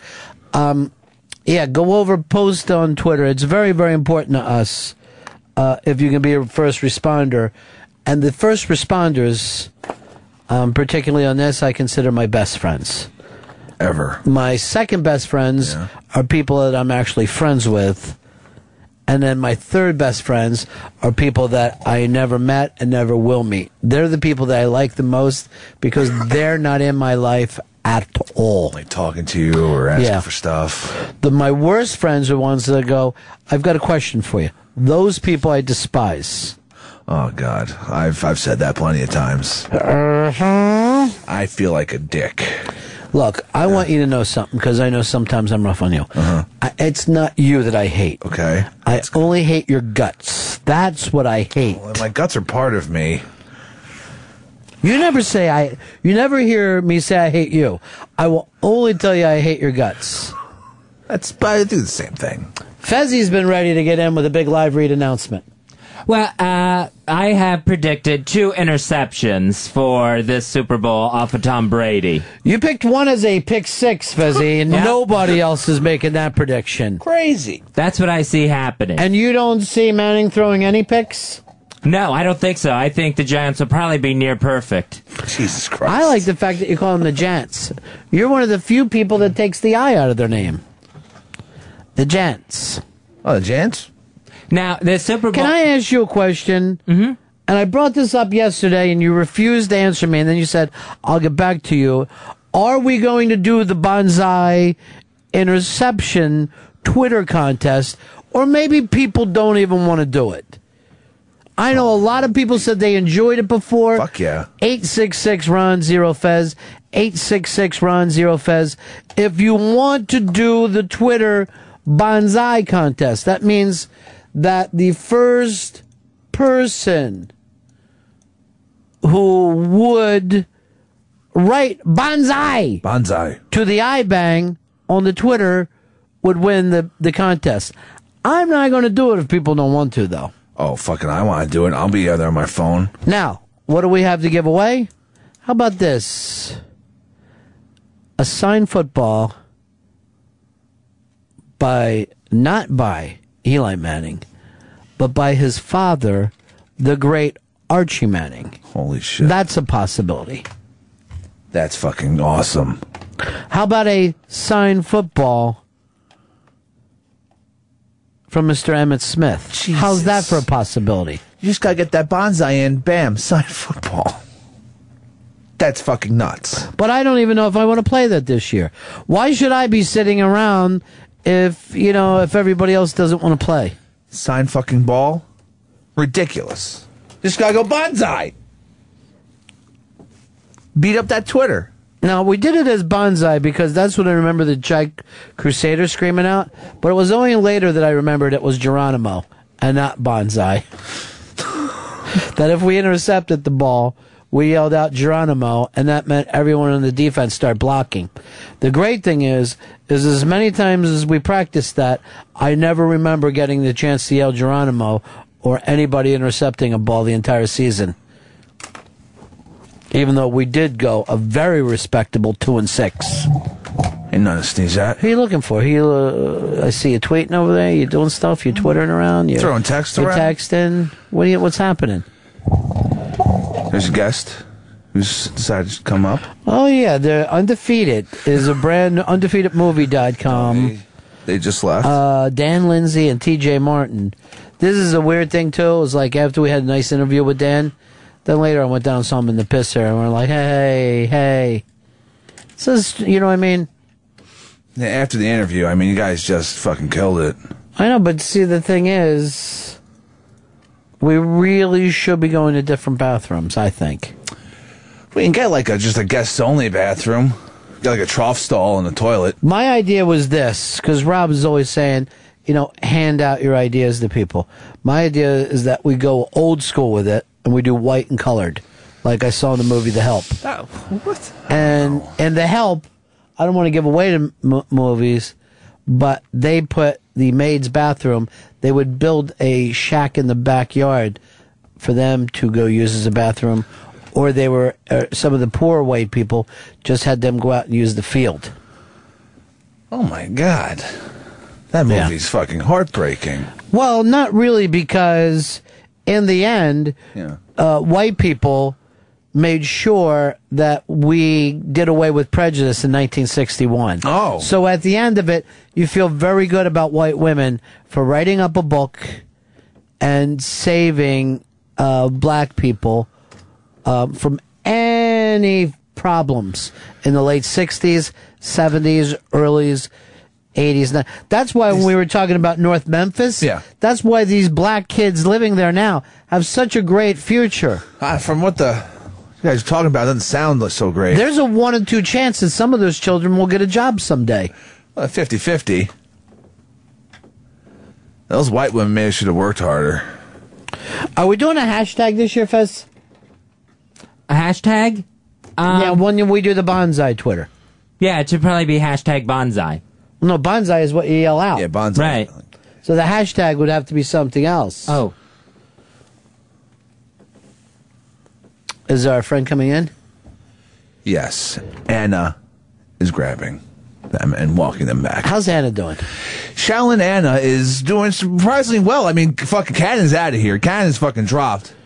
I would like us to keep Shalinana and get rid of some of those deadbeat dudes you've got hanging around here, like Dan Perlman.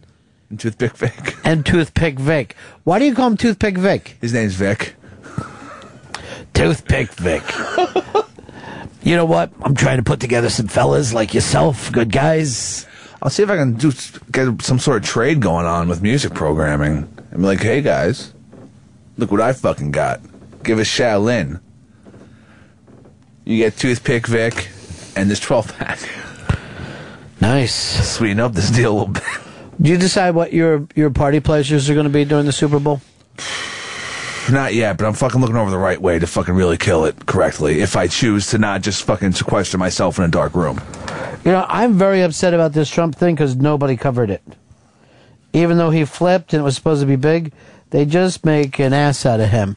Now, a guy in, um, and this is up on the iBang, a guy in Florida is adopting his girlfriend to protect assets after he was in a DUI, uh, manslaughter, vehicular homicide. To protect some of his assets, he is now going to uh, make his girlfriend his daughter. and almost, uh, Jesus. it's almost like an Earth to Woody Allen, where he made his daughter his girlfriend. This guy's going. Now I'm over here looking. Guess who's on the side of this happening? Shower bench. Shower bench. Shower bench has changed, Fed. I believe so because I mean it's uh, one of the it's a creepy act to begin with, and then to see that it's just no, it was never meant to be creepy. It was just meant to be this fucking guy who has a polo thing is just fucking making sure that the victim's family doesn't get money. You know what I mean? Like it's not like, oh, I want to do this. Yeah, after he ran a stop sign. This is what Shower Bench writes. More than a few of the 99% would attempt the same scheme, and most of the 1% wouldn't. Sleaze doesn't correlate with wealth. Well, it does with a certain kind of wealth, that's for sure. Yeah. It definitely does with that fucking, we're at the polo club, and we're going to make our girlfriends our daughters. What do you think of that, boys? I wonder if this is all your uh, uh, part, Fezzi, for sitting on a shower bench instead of shower, standing in the shower like a big boy. Sometimes I like to sit there and just think. Shit there? Sit there. What do you think? Because I never fucking find me and Hicks going like this. That Fez is quite the thinker. He must have taken a long shower. What is going on with Anna and Swissy? Well, Anna went to find her, and they've gone missing. And then Rob Cross had to go try to find them. And now we have a third. We've employed a third person to try to find Rob Cross, who's trying to find Shaolin, trying to find Swissy. None of them have cell phones? It's very strange what the hell's going on here. Fred, today, and you have had nothing uh, but a wonderful internship until we gave you head intern, and now it's the Peter Principle. We're now finding out his weakness, and that's other people who aren't Fred. Yes. Being under him. What I can't do, I am not going to make you head intern, but I am going to clone you. So ca- I can have perfect people around me, my own clone army. That's pretty badass. Worked well for the Emperor. Now, I have known Swissy for probably 10 years, and I know for a fact she knows how to walk down the hall. Why did we need all this uh, help coming in? Apparently, I sent them on a suicide mission because nobody is coming back. I've seen this happen in slasher films. I, will walk down to the lake by myself and check on. Don't worry, I got it. This is kind of scary. Maybe Do we have pictures of the footballs to put up on the iBang? Uh, we will get those. Do you know what today is? Thursday. Mm-hmm. This whole thing is going down, and people need to see the footballs. I need to start and have my team not disappearing and going into a black hole. Uh, ECW Zombie wants to help us out. Hey, Mr. B, it's only like a buck three eight zero. Thank you. Um, big ups to Anna from Shaolin there, and also the- on, on the ex, on the express one on the express bus it goes Brooklyn Battery Tunnel, BQE, Burzano, you're home. That's it. Oh, okay. I was I had it going through Jersey, but it's going through Brooklyn. Actually, I think Academy buses go through Jersey. They, All right. I'm glad to hear this. I think the driver touches some people in certain places. And my other point was, I totally agree about the awkwardness after the interview. Because when I was up with Dave on special delivery, it just, after we got off the air, it was just like a very, very weird thing. Kind of reminds me of when, when I was down in Puerto Rico my last year, they still had heel and locker, uh, heel and face locker rooms on the baseball fields. So like out of the, you know, you would come out of the, get, out of the guest dugout, you would be heel, the home dugout would be face, and you would talk over the finish on the cell phone. I like it. Thing. It- It's good. Yeah, it should be a separate, a separate thing after you get off the show. But I kind of wanted to hug Davey Mack and give him a kiss, and you know, Yeah. Uh, Davey Mack uh, on his way to the Super Bowl, where he will. fucking gonna dominate. Yeah, he is going to run on. Yeah, he's going to run on the field. All right, good to talk to you, Zombie. Uh, Davy Mack will run out on the field, uh, yell out, "Fuck the llama! I'm better than the llama. I should win this." Fuck you, I, s- uh, ESPN, I drink your water. Yes, whatever he needs to do. so, what are you doing about your Saturday show this week? Oh, there will be. You're going solo. There'll be good fresh content for Saturday. That's right. Fresh Already done or content. not yet? Who knows? it's Well, all just give mystery. me the wink. It'll be all new. Well, what's that m- wink mean? Already what done? Already or not yet? It will be done, and it'll be great, and it's going to be brand new stuff you never heard before. Seven o'clock this Saturday. Are you going to be acting like you're here? Fred, did you find all the missing people? Should I go now? no. I'm afraid to go. I would like to go check. I'm but gonna send afraid Fezzi. without Fezzi, them. go I'll find find everybody. And if you can't come back, that's okay. Should I jump in there? We might have to go back to Canada. And, sh- and lock the door behind you. Okay. I've never said this before, but that Fez has got himself in a strange spot.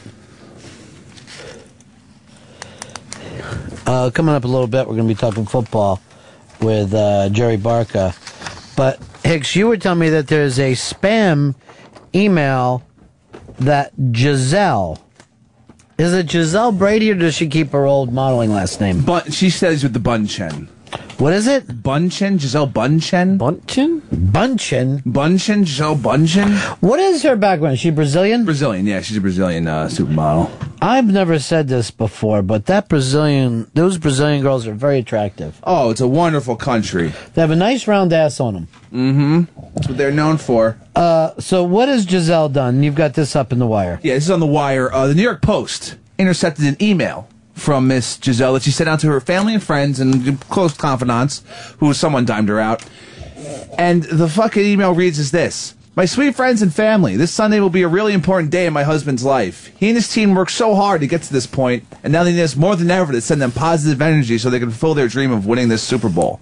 So I kindly ask all of you to join me on this positive chain and pray for him so he can feel confident, healthy, and strong. Envision him happy and fulfilled, experiencing with his team a victory this Sunday. She's sending a chain letter. it's ridiculous. Dear Brazilian Jesus, please let Tom Brady finally feel comfortable in his passing. I don't. I think his confidence is taking a hit. I'll tell you why. Fez is predicting two picks by him, and pick one to be a six. pick six. A fucking pick six will fuck his head up. It'll be the end of the game. No one can come back from that.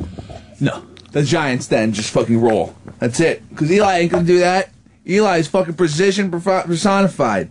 I didn't know that. Yeah, yeah, it is. Now Fez is gone. Uh, oh, uh, let's go to Mark in Ohio. Hey, Ron. Uh, back before Christmas, you guys said there was going to be a big announcement come February. Uh, Yes. February 2nd. I was wondering if there's any uh, news on that. Uh, we will set up a date for the announcement. Uh, that is a promise. We're looking into a room where we can invite listeners to come in for it. Awesome. Um, so best of luck, Johnny in Queens. Whoops, Johnny, you're on the Run and Fez show. Hey boys, how you doing? This Giselle Giselle Bunchen, even though she claims she's a Brazilian model, she's of German descent. Her parents are German. She's German. I think she'd rather use that. It sounds better. Than a, Oh, so there is nothing Brazilian about her. She just grew up in Brazil. yeah, Yeah, if you look up her background, her parents I are won't. Mm. German all the way. I'd rather take your word. Okay. Because I am not going to Google her. Take care. She's a crowd.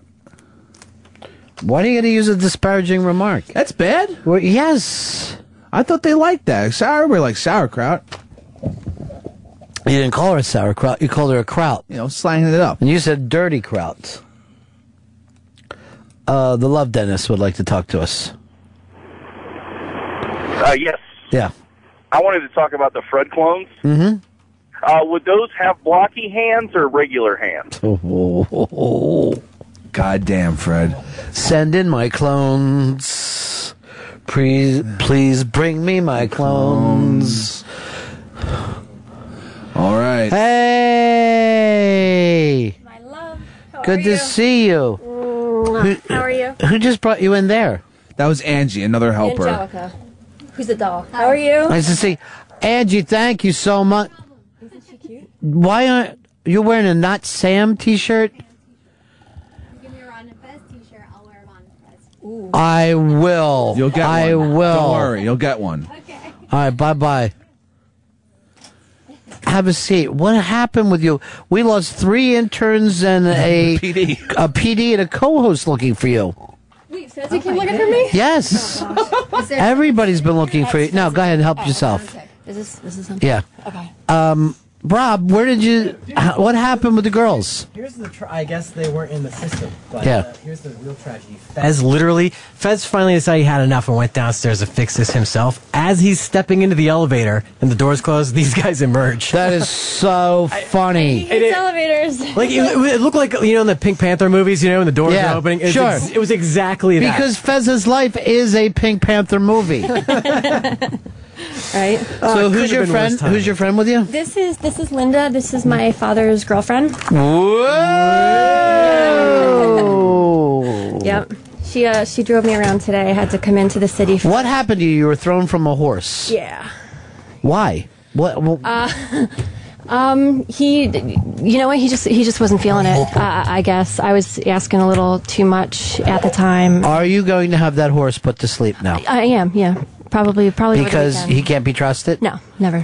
Yeah. That's the thing. We have to seriously. We have to stay number one Mm-hmm. of the species.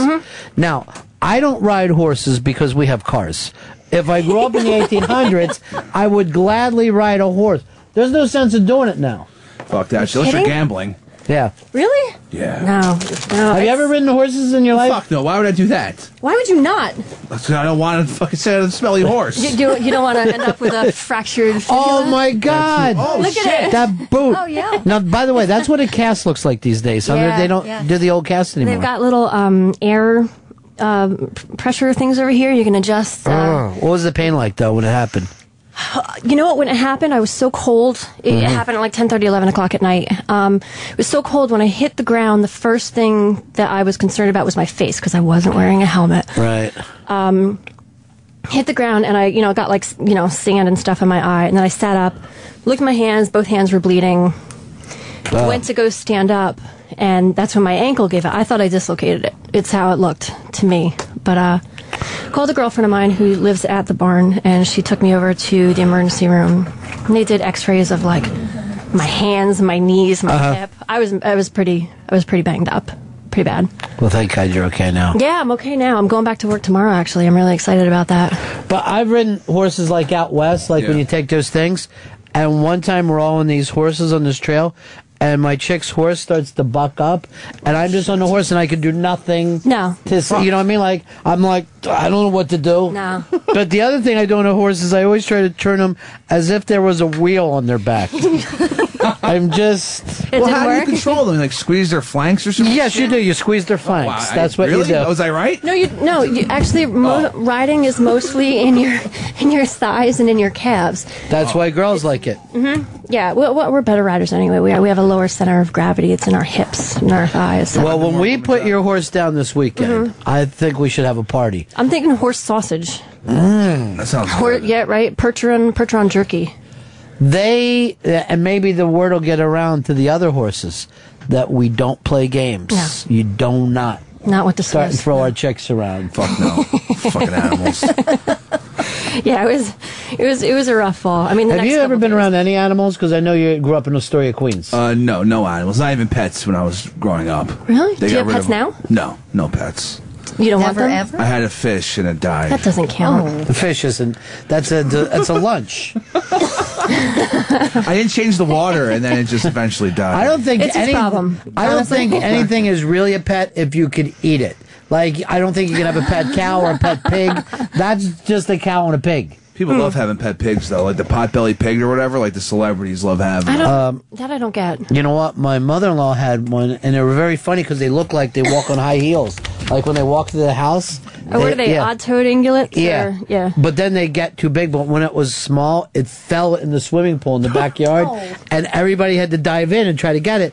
And it was slipping through like the, greased watermelon. Like- yeah, like a And- county fair. and like yeah, like there were people underneath of it. Like they, we couldn't get out of the pool, but we were just trying to hold its head above water. Aw. And then later, it was turned into bacon and sausage. As it should be. Uh, Pat wants to talk about uh, horseback riding with you. Swissy's in with us. We haven't seen her in forever. Go ahead, Pat. Hi, Ronnie. Uh, yeah, I want to know the difference between riding bareback and saddle. I'm gonna punch out. All right. Can take your answer off there. Um, bareback is when it's just you on the back of the horse, no saddle. So technically, the only thing that's holding you on are your thighs and your calves. When Hmm. Mm. you have a saddle, y- that is supporting you on the horse's spine, but you also have stirrups on either side of you. And depending if you ride English or Western, depends on how long the stirrups are. Cowboys, Western, they their legs just kind of hang on either side of the horse. Mm-hmm. Mhm. Where English is what I ride, your um your feet are up a little bit higher, and so you post when you when you ride. Oh, you see that now, Hicks? I guess. See, I ride just the way the Apaches ride, just jumping on the back of them, Mhm. holding on to their mane. That's badass. So that's that's the difference between bareback and, and I either ride that way or both legs on one side, like I'm wearing a dress. So I just go on sideways. Classy. Yeah, it is. There's people who still ride that way too. Is there really? Yeah, yeah. Yeah, definitely. Um, so you brought some presents for us? I did. I did. This where where is he? Fezzi doesn't come in the room all the time these Fezzi. days. Okay, this is Fezzi. This is you, and this is your chick. Oh, that's very nice. And the bow is really long on your chicks. I'm sorry. I was looking for scissors frantically before I left the house. That's very kind of you. Should I open this now, or And if you want, it's just, it's just something little. It's not. all right? Here, my And love. this is and this is every guy's dream. The little blue box from Tiffany's. Oh my! If this is It's the cocaine, moment. did you get me a silver spoon to bindle. snort with? You know, have you ever been in Tiffany's before? No, I never been What? inside. Why would I be in Tiffany's? Go in there and be humbled. You'll Fuck that definitely know what uh, what percentage of I, yeah, I know. you it. are. I'm fucking zero. That's what percentage I'm in. He's humbled when he walks into a 7-Eleven. Yeah. Look at this! I got the keychain. That's our new titanium Wow. collection. Look at that. Hicks. I know it's a Suspect li- the horseshoe. It's a little little small for a minute. It's right. Or it's a nose ring. That could have been one of our little interns. Hey, did we ever find our intern? Yeah, we did. We got Canada back now. What is she doing here? What Where happened to did she go Shaolin? before? Staten Island just bailed on us. No. Are those are the names now? They just go by what Yeah, the state where they they're live in or they're from. from. Okay. Yeah. Well, this is lovely. I'm going to really enjoy this. You like it? That is Yeah. gorgeous, Swissy. Thank you so much. I hope you like it. Yeah, that's a keyring as well. You pull the top out to get your keys on. It's a valet keyring for you in your car. You know. Uh, here's John in Virginia. For my horse. Hi, how are you? Good, how are you? Good. Hey, I just wanted to say, when you were on The Sopranos, that was my favorite scene ever. Oh, that yeah. Back on again. So I guess my dad's girlfriend knows that now. Yeah. What? What? What? Nothing. No one was on The Sopranos. What? Huh? No Don't one worry was about on The Sopranos. That Um, show's not even on anymore. No, no, I didn't even think it was that big. Honestly, there wasn't that much exposure. No. Um, well, thank you though. That was that was quite a few years ago. Greatest scene ever. Ever, ever, ever. yeah, that was no, that was 2004. Yeah, it was. It was Holy crap. 2004. Yeah. Well, sir, I'm sorry to say it's been a few, quite a few years. I don't know if I held up. No, you've held up. You look fantastic. Mhm, thank you. Um, but it is good to see. And she doesn't. You, the, she doesn't know everything about you, huh? Mm-mm. Doesn't know about The Sopranos. Doesn't know about your big career that everybody loves you. No, no. Actually, I told Ra- her. radio I told her, superstar. I told her we were radio coming to- superstar. I told her we we're coming to visit friends Yeah. of mine. yeah. I didn't know necessarily I was going to come. I just wanted to come and visit and give you guys gifts. Well, that's very nice of you. Thank you. We've known. I'm thinking we're going back 10, 11 years. 11 since, years. 11 years since. right Andy- after 9/11.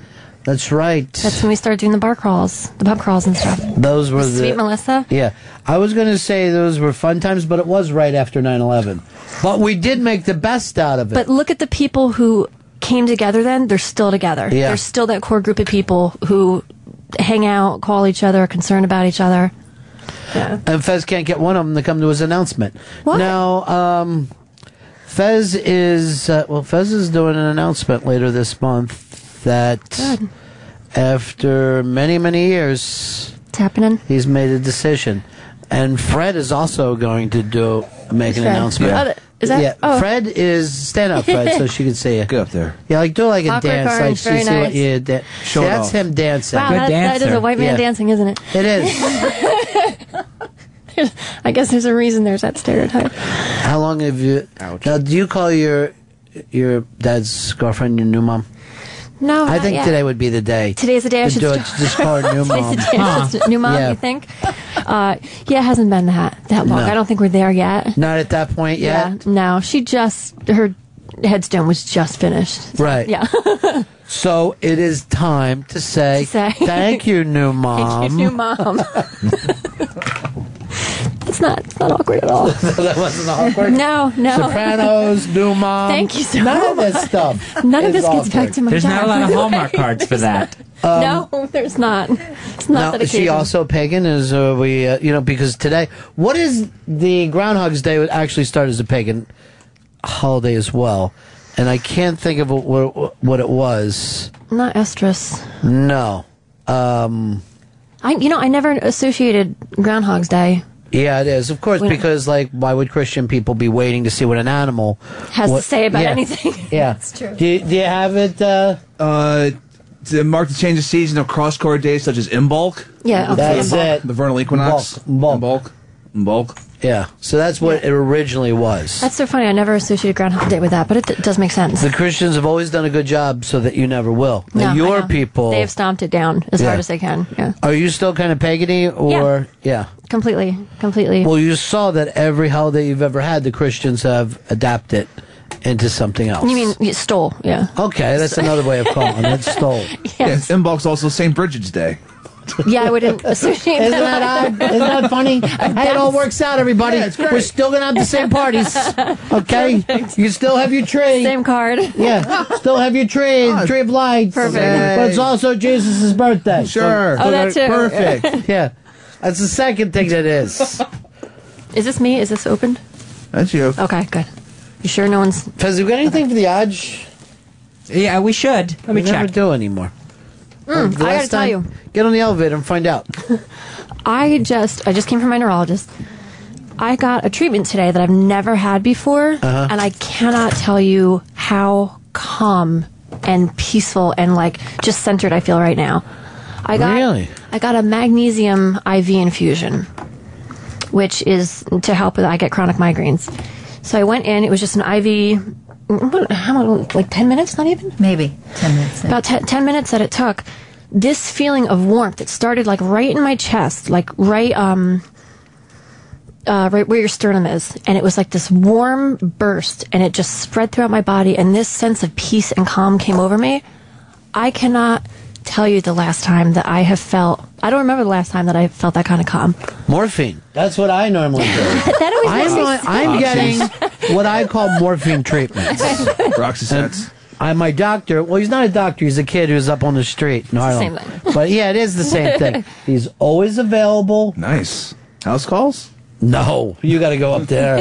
you got to go up Do you there. want them coming to you? Mm-hmm. yeah, but so I'm very, I'm very mellow and feeling you, good today. You you have a lot of migraine problems. Bad. I get Botox every three months. Um, And that helps?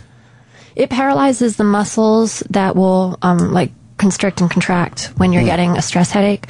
Today I got them in my um, in my shoulders, like in my traps. None on my neck, but base of my skull, my jaw, my temples, and across my forehead. Crazy. Yeah. Next, maybe I'll send you for those. Sure, okay. You get migraines? no, but I'll, you know, can, he does. Cosmetically, you're looking. For, see, that's the thing. Yeah. Everybody thinks it's it's a cosmetic thing, but I have a buddy who gets migraines and he's totally fucked sometimes. It's He just becomes totally incapacitated. Yeah. Oh, it's bad. scary. There's And you not a know lot what? you can do about it. no, I'm I miss a lot of work time. I live far away from work. I I drive about sixty miles from uh, one way, just to get in the car and drive sixty miles. When you're s- suffering like that, you're throwing up. Everything. I, Really? I can't, Is that I can't do bad? it. Oh, it's bad. You know who used to get him? I don't know if he does anymore. Is uh, Kareem Abdul-Jabbar? Oh, I heard that. Get him really, really bad. I had to lay He's down coming back in in the here hotel room. too. We've had him on a few times. Okay. Um, ask him. Yeah, ask him if he's done the magnesium drip. I don't like. I just let him talk about stuff, and then I go along with it. I think isn't his? He got a new job with the government. Yeah. He's president now. I don't know about that. Something like that.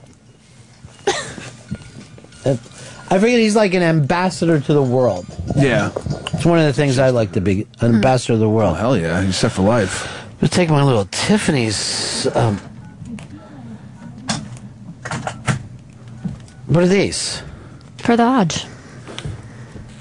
I never even saw these kind of things before. What'd you get them out of a machine? No, they had them in the uh, in the kitchen. Hmm, I'm not crazy about it. Are they Chewy. Yeah. They're chewy. Mm. You've had 'em? Yeah, I've had them. Yeah, I get. I You get a lot of odds. I get horrible fucking heartburn. Well, from eating I certain don't things, normally or- because I started taking that other thing. That's nice. I should Yeah. start getting some pills. The I just got overloaded today. Prescriptions. Yeah, four prescriptions. Holy cow.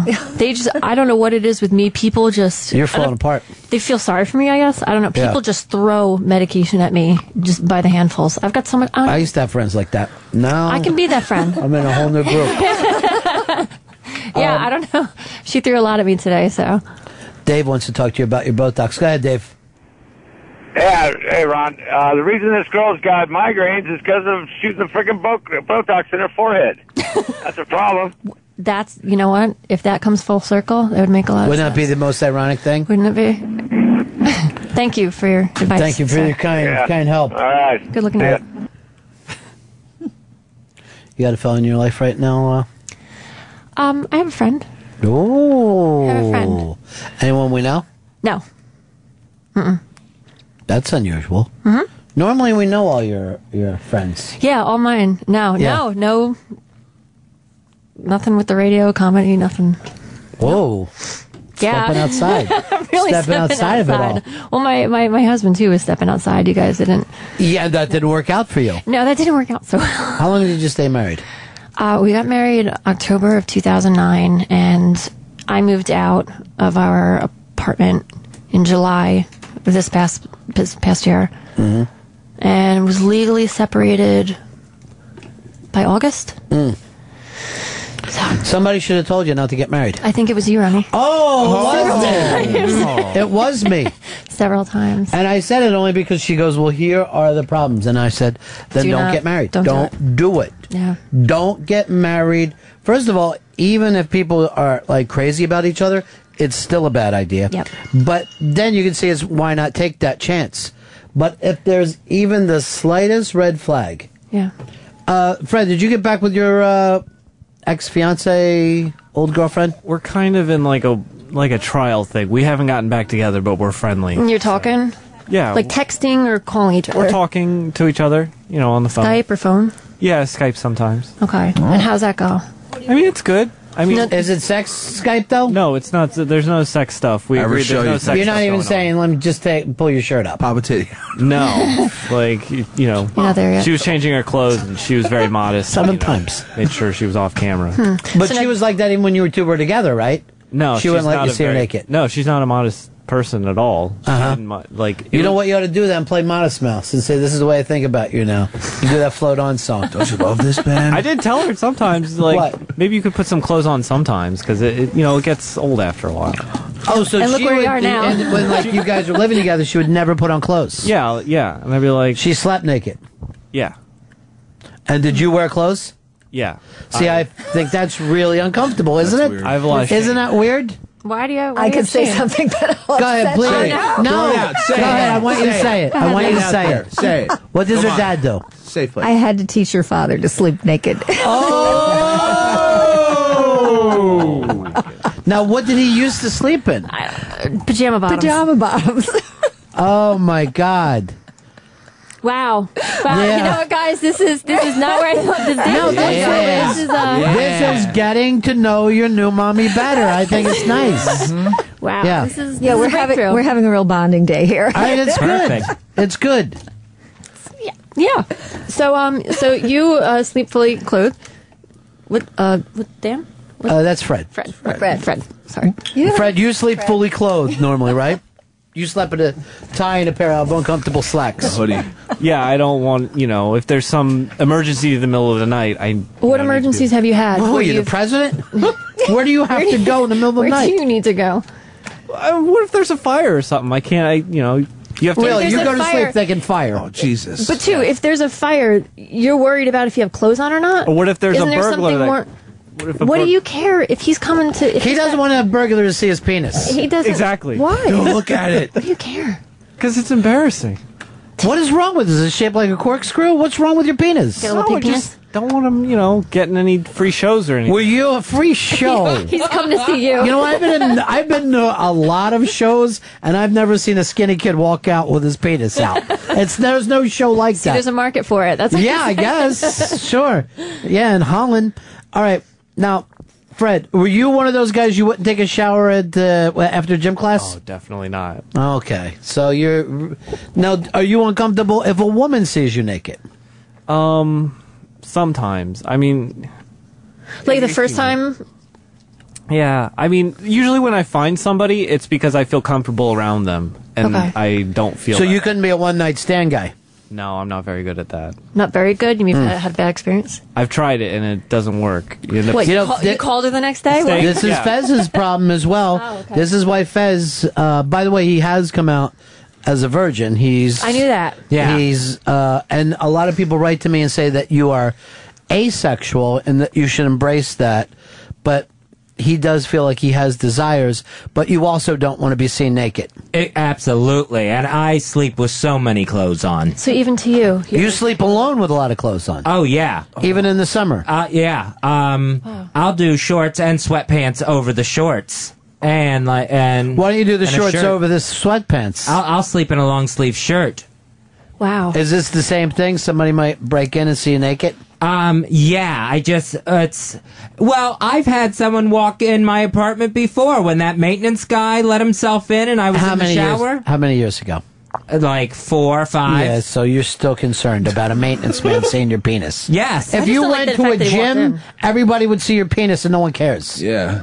That's the one reason why I don't go to the gym. But you're never going to Oh. go like to a health club and have guys be like, "Wait a minute, check out that, Did you dude's see that?" naked."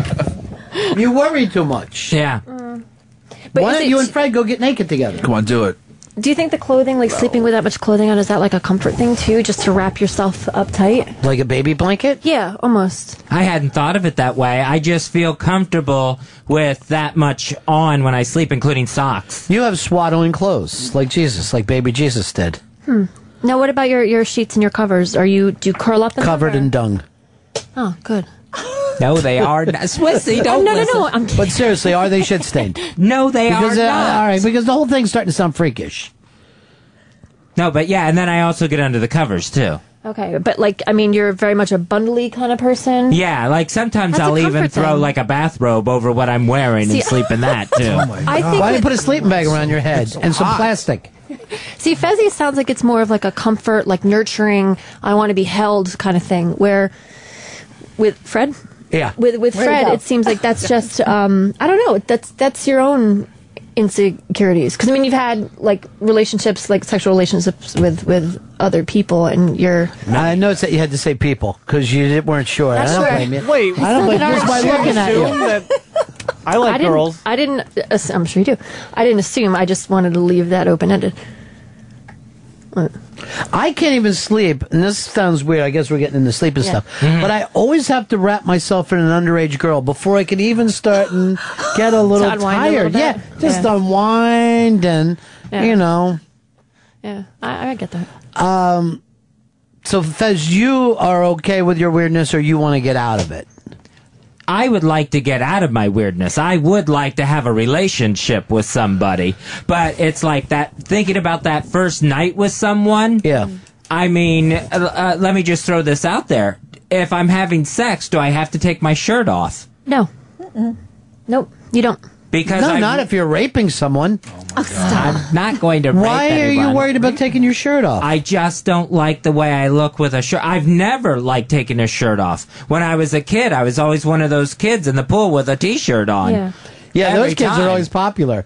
Those Yeah. kids are really well liked. Swimming by Um, myself. You can still see through their t-shirt anyway. You see their big, you know. the bad- he's, he's the kid who's looking through everybody's Yeah. t-shirt, and you wondered why I. What did you did not want them to see your nipples? I don't know what you've got saucer shaped nipples. I've seen them before. They're gigantic. Yeah, they're they're pretty big. Yeah. And I just I oh no, I just never liked and then when I hit puberty, you know, I had a it just went like wildfire and I had like a whole chest and back full of hair. Mhm. You know, At while I was 14, you had chest hair. Oh 13, yeah. 14. Yeah. Yeah, I had chest hair before I was in high school. wow, me too. Mm. Oh, that's so, So you know sad. what it's Yeah, I like. totally that's know what so it's like. sad, isn't it? You know what, Fuzzy? I know that you worry, particularly at your advancing age. Mm-hmm. But I honestly believe that there's someone out there stupid enough to be with you. Um, probably someone so dumb and dense that they're not sure why they're even doing it. I believe that in my heart. Maybe I'm an old school romantic, but I believe that in my heart. Uh-huh. Thank you. It's it's something it's something to dream about while I'm sleeping in a three piece suit. Why don't you you you know what? You should try to pick up people that are in comas. Just try to go over and pick up a coma victim. I couldn't physically pick up someone in a coma. brain dead person. I just say, Fizzy, you look really good. He does look good. You, I mean, you've got kind of like a like a pinkness, like a glow about you. You Just the last time I saw you, I think you, you looked a little bit more like gray and drained. There's definitely something. Whatever you're doing lately, Maybe it's the color he's wearing.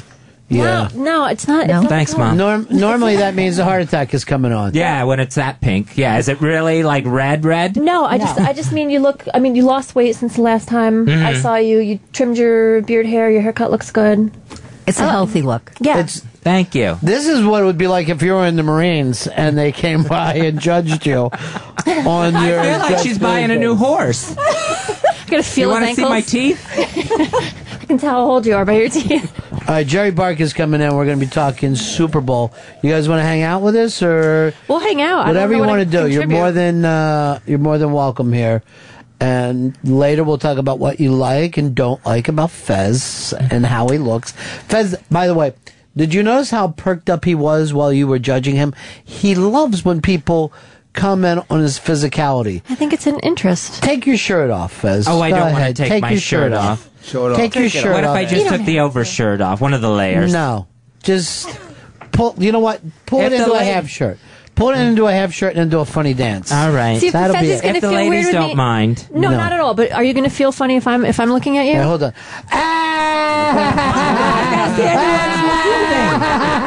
Look at you, you're idiots. Uh, Everything you worry about is true. so hairy. Why would you care, Fez? It doesn't matter. It matters to him. Isn't there anything that you're insecure about? Um, There, I mean, there, you don't have to say what it is, but I mean, there's got to be something that you, in in your personal life, there's Yeah, something that you feel. I, I, I did kill somebody once. I wish I didn't. that feels like embarrassing, you know, because everyone's like, well, you know, that was my friend. I, I don't know what to say. Yeah, it's something. So, yeah, I guess we all have something. A little bit. But it was an accident um, because, uh, well, I guess I beat his head in with a brick. Doesn't sound like an accident. No. Did he run into the brick? Well, the thing was, I thought he had my wallet. Yeah. did Black. he? But it was his. But I still took it. Oh, Jesus. but it later could have been called my wallet. After you How about you, Hicks? Are you do you worry about anything my like that? bank account. yeah. well, do what I do. Take other people's money. Other people's wallets. I never worry about money because I figure somebody has some, and I'll just get theirs. Shit, I didn't think of it like that. Yeah. Fuck. You've been doing it wrong. This I whole time. kind of feel like the money belongs to everybody. All right. I have got that kind of mindset. Yeah. And I won't feel so bad. Spread the wealth. There's a To me. lot of old ladies that really don't need their purses. Yeah, they're close to death. And they're weaker. It's easier. When I'm done with them, they'll be close to death. I don't like to leave witnesses. Fez, why don't you just drop your pants a little bit and let's just.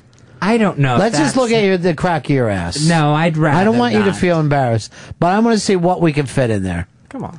Well, it's a good size crack. But do you think that you could pick up coins with your ass? Because I think that you could.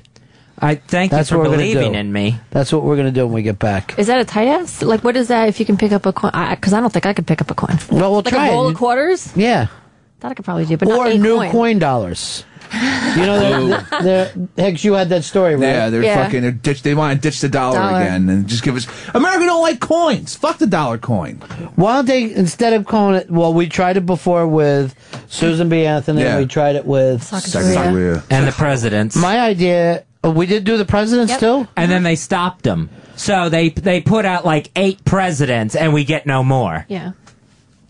Um, if I could call it anything, I would call it dollar slots, and maybe people would like it more. Like pick up your dollar slots. Actually, that makes me like it more. it's kind of like gambling. now they say they're going to save a lot of money by doing this because a dollar only lasts like four years, uh, but a coin will last fifty years, thirty to fifty years. So we don't have to remake them as much.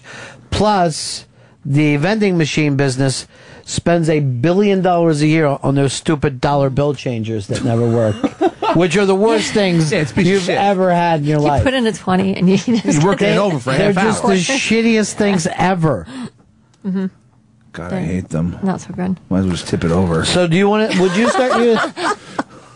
That's what I always think. I call that the ATM machine, and it, that if you hit it hard enough, there's money in there. Fuck yeah. Now, do you You're never going to use do- dollar coins. No, I will s- start hoarding dollar bills and keep them. My problem is is that if there's any change in my pocket, I throw it out on the ground. I don't want change in my pocket. I hate it. Never let them see you coming. Yeah. Not even a quarter. I don't even like ones. I'll always say to every cab driver, keep the change, please. No matter what, just no don't- matter what it is, I don't. I just want to get out. You have I don't want to beautiful be hair. sitting here. Oh, thank you. Uh, By the way, you didn't see it this long. Stand up, show the back of it. Oh Isn't it gorgeous? It's on the line for the Super Bowl. The Super Bowl, he will shave his head if the Giants lose. He's already made that bet. That is beautiful. Women, guys who grow their hair out always have the best hair. and women are always jealous, right? yeah, absolutely. Oh, completely. Oh, it's Would you love to have his hair? I would love to have his You hair. might get it on Monday if you shave it. what are you doing with it? Are you donating it to Locks for Love? Yeah, that's why I wanted to give it to some cancer kid. Why? But you get to see a picture of the kid. What? no, no, it's anonymous. But no, they don't just That make seems one like a wig jip. too. He No. looks just like you now. Yeah, I want to see the kid with my fucking No, you're hair going to give that to a girl. You would never give that to a boy. No, this is Which this one do you girl's give it hair. to? They um they split up up the wigs, so those would be like highlights. So it Ah. goes to Nice. several. Yeah, it goes to several. It's not like they just take your hair and make one wig. They'll That's they'll use it fucked. for a few. I was donating that same thing to those kids, those cancer kids, and we were giving them cartons of cigarettes. And Oh, it's just, you know, sometimes you feel like you do something that's so good Mm-hmm. that you're better than other people. Yeah. And that's why I go through, you know, I just feel like I'm above people. You know, that's how good I feel about myself. Carton of smoke's a high priced item these days. I know. It's a great gift. pretty. Yeah, it's a and I even wrote on it. I go, "You're not going to get this from any minorities. We're better than them." Wow. Yeah. And by minorities, they're only a minority in this country. It's like I hate when we call Asians minorities because we're like, "Holy shit, you can't find anything but Asians on the planet Earth." they'll but kill around here, they're a minority. There's like two billion of them. Yeah. Well, they're how, how did dominating. Pakistanis and Indians get to be minorities? I don't know because they're right behind China because that Right. caste system where they just fuck because they don't want to have daughters, right? That's the, that's the gist. of it. Do you have to talk this way constantly? I, I, I, I, I, you know, with the Swiss's vocabulary. new mom is here. I apologize. Sorry, new mom. and you have to use the F. it slips out sometimes. Slip, you just said it constantly. and I pointed out to you a couple times. Well, you said hard to stop. You said it's because of the caste system. I'm not sure. I think it's just because they don't want daughters, right? They just want to have sons. It is because That's they- they don't China. have a caste system Oh, in it's China. China. Oh, They're, they're, they're, they're running out of room over there. Okay. There's only so much rice. get some more rice patties. Do you realize that they got like 1.7 billion people? That seems like too much. That's, that's way too many. You think? No country should have that many. people. Why? They're making iPhones for you. But Those they're are making them like themselves. this. Oh, I hate these. Oh, They've- my little fingers hurt. They have to put up nets outside the building so they can't commit I suicide. heard that. I heard that. They have to do what? They put nets on the outside of the building because so many Chinamen are jumping off Uh-huh. of the iPhone Like you don't building. want to work there, so you try to kill yourself, and they're like, "Nope," and then they just bring you back in. Why don't you do what I do? Just do a bad job until you get unemployment. Is that how that how it's Yeah. working now? It's better to get fired than it is to quit. I've never been So just start to. Oh, you never been? Never once. This is going to surprise you. I've been fired quite a few times. You? Before I found my r- little role in I radio. don't believe it. Well, mainly is because I really didn't care how the product went out or how the people were serviced. Fuck them. That wouldn't help out. You did it again. Yeah. Why do you got to use the language like that? You've been fired a lot. I've, I've always quit. Well, you know, then selling weed isn't really. You can't No, that's not a job. That's that's criminal activity. What's the best firing you ever had? Best? Hmm? Best. Most of Most them memorable. Yeah. Well, at one point there was a man whose tie I grabbed because he said something to a girl. So I grabbed his tie and pulled him up over, and then the girl decided like that was one of the greatest things that she ever saw. Hell yeah. And then she liked me, and then we both went on unemployment together. Hell yeah, that's And awesome. was just uh, had what I call the greatest summer ever of two people collecting at the same time. So every two weeks, you had to go stand in line together, and we would be like this I don't fucking believe we got to do something tomorrow. Free money. It's nice. Yeah, it's unbelievable. And then those people, I was always great to be saying to them, like, I'm looking everywhere, and no one will be hiring me. Can't find shit. I also like to go on job interviews uh, of jobs that I know I can't get. Like I will still show up and try to get a job as a surgeon. I'll go to the hospital and say I like to be a surgeon. Can I just fill some stuff out? And I even said to the place near my house, I go, if you let me do brain surgery, the first time I'll do it free. And if I make any mistakes, don't even pay me. That's that's very big of you. That's you being a better person. I went through a thing because sometimes they would make you come back with stuff on unemployment, and I went into a job interview with a sixer, just fucking carrying it down there. I put it on the desk, and I'm just like, got stuff to do uh, let's afterwards." just get this over with. Huh. You know you don't want more of this. Gotta get your buzz on. Seriously. Everything has to be done perfectly. All right, we break. We come back. We talk to Super Bowl with Jerry Barca because do you got the fever yet, Hicks? or you don't even care about the Super Bowl? No, I care very much. It's fucking building. I did it again. I apologize. It's just awful how much you do it. I think that's what Adam had too. Do you have Super Bowl fever, Fred? Not really. Are you going to see it? No, because I've got improv. I'm going to practice, and then I'm going to go see some show. Do you do UCB? Yeah, I do. Okay. First of all, how can you practice improv? The fact is, every time is supposed to be fresh. There's nothing to practice Well, we if you prac- weren't a liar. We practice the structure of the show. I mean, that's what you're practicing. Like you can't go. See, I improv so much that I wander off stage and get in my car. That's the level I'm on right now. Sometimes these things go. You know, you just go with it. If that's where now, you're going. have you've you've improv in front of an audience, right? Yes. What's the biggest audience? It was probably well in college. We used to draw a big crowd, probably eighty to hundred people. That is big. I mean, it's a good crowd. And here at the UCB, you know, Just kidding you get when I about said the same. God, how many do you get? I mean, probably about you know fifty for these class shows. All right, do an improv with me right now. Give us two characters. Let's see how good of an improver you are. Okay. Well, there's more. All right. Uh, can we have a suggestion? You're supposed to improv. Well, the, I, we need a suggestion to work on. Okay. Car salesman. Car salesman. Okay. hey, sir, how you doing? Uh, looking to buy a car today? Nope. Why not? Uh, I think you look really great in this new Camry. Seriously? Mm-hmm. Um, sorry, I'm gonna have to ask you to leave the car lot then. Okay. All right. Well, see you later. Bye. Let me know if you change your mind. Are you sure? And this is supposed to be funny. He's supposed to be funny at that. What was the joke? Welcome, sir. Well, you kind of said no to everything I was saying. Isn't so that the first rule of improv? You You're say supposed, no. yeah, you're supposed to say no to everything. I like to leave my partner out to dry.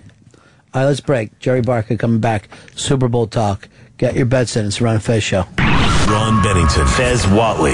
This is the Ron and Fez Show. That was no simulation. I know, I'm sorry. I have been to the dark side. I have seen a world that no man should see. Really, for most people, it was a rather pleasant experience. I mean, That portal is mine, and it must be sealed forever for the love of God.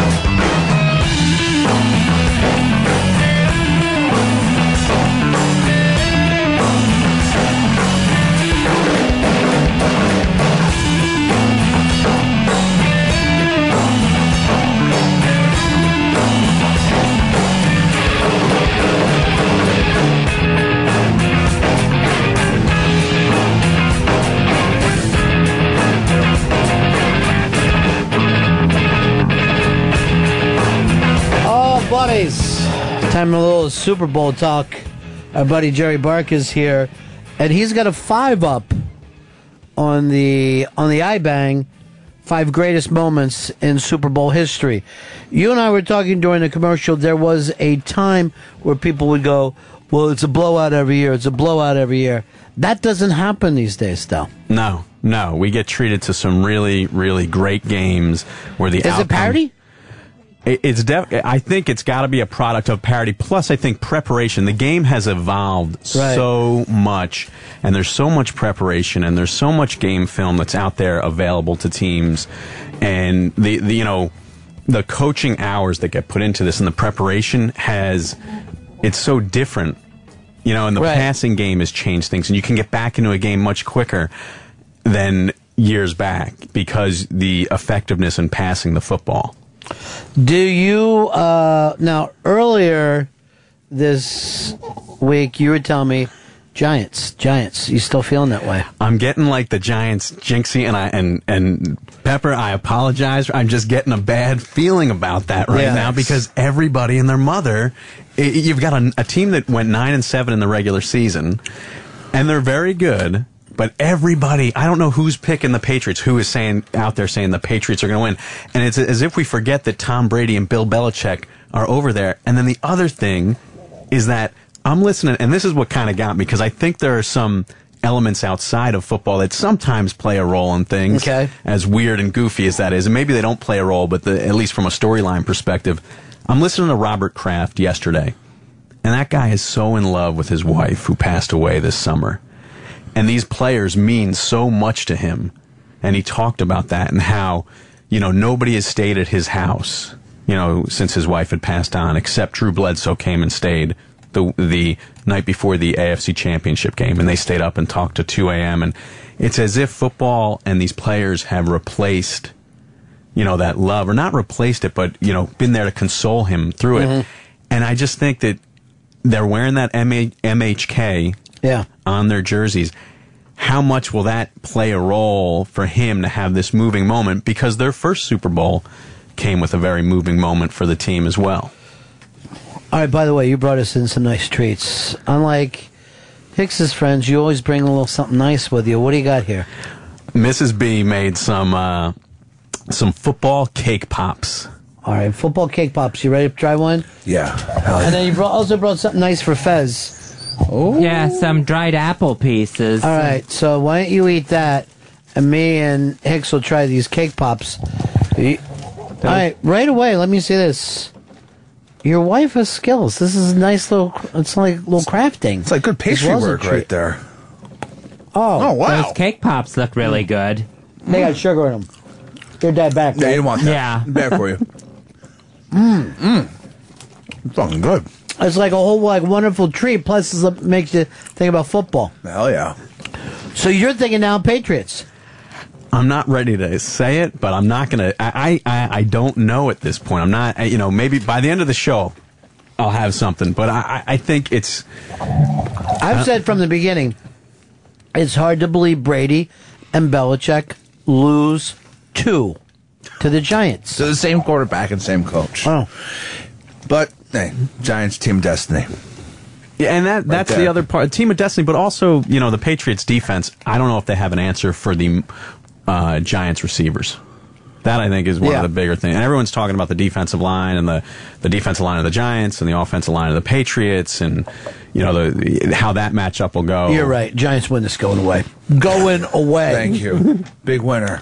I can be pulled back and forth on this. I really can. All right, let's go all time moments Super Bowl because you know I was just I don't know whether you heard yesterday, but Liam has never watched a Super Bowl in his life. A guy who works in the talent department here, and, and see if he has the chance to stop by. But he said this during a meeting. Oh wait, do they always have it on the Sunday? He had no idea that it's a big deal to people. And even if 100 million people watch this game, it still means 200 million people aren't watching. Sure. Yeah. Yeah. Still, two thirds of the people don't give a shit, as well as over a billion Chinese people don't care one way or another. So what you're saying is it's very American. Let's hope it stays that way, too. I don't care what the NFL says. Yeah, fuck that shit. I don't want to take it. By the way, um, Swissy and her new mom left because of your language. Oh, come on. This is, this is 2012. Now, I apologize for the sauciness of it, Mm-hmm. but come on, we're in the modern age here. You get some s- foul language, and it's an XL channel.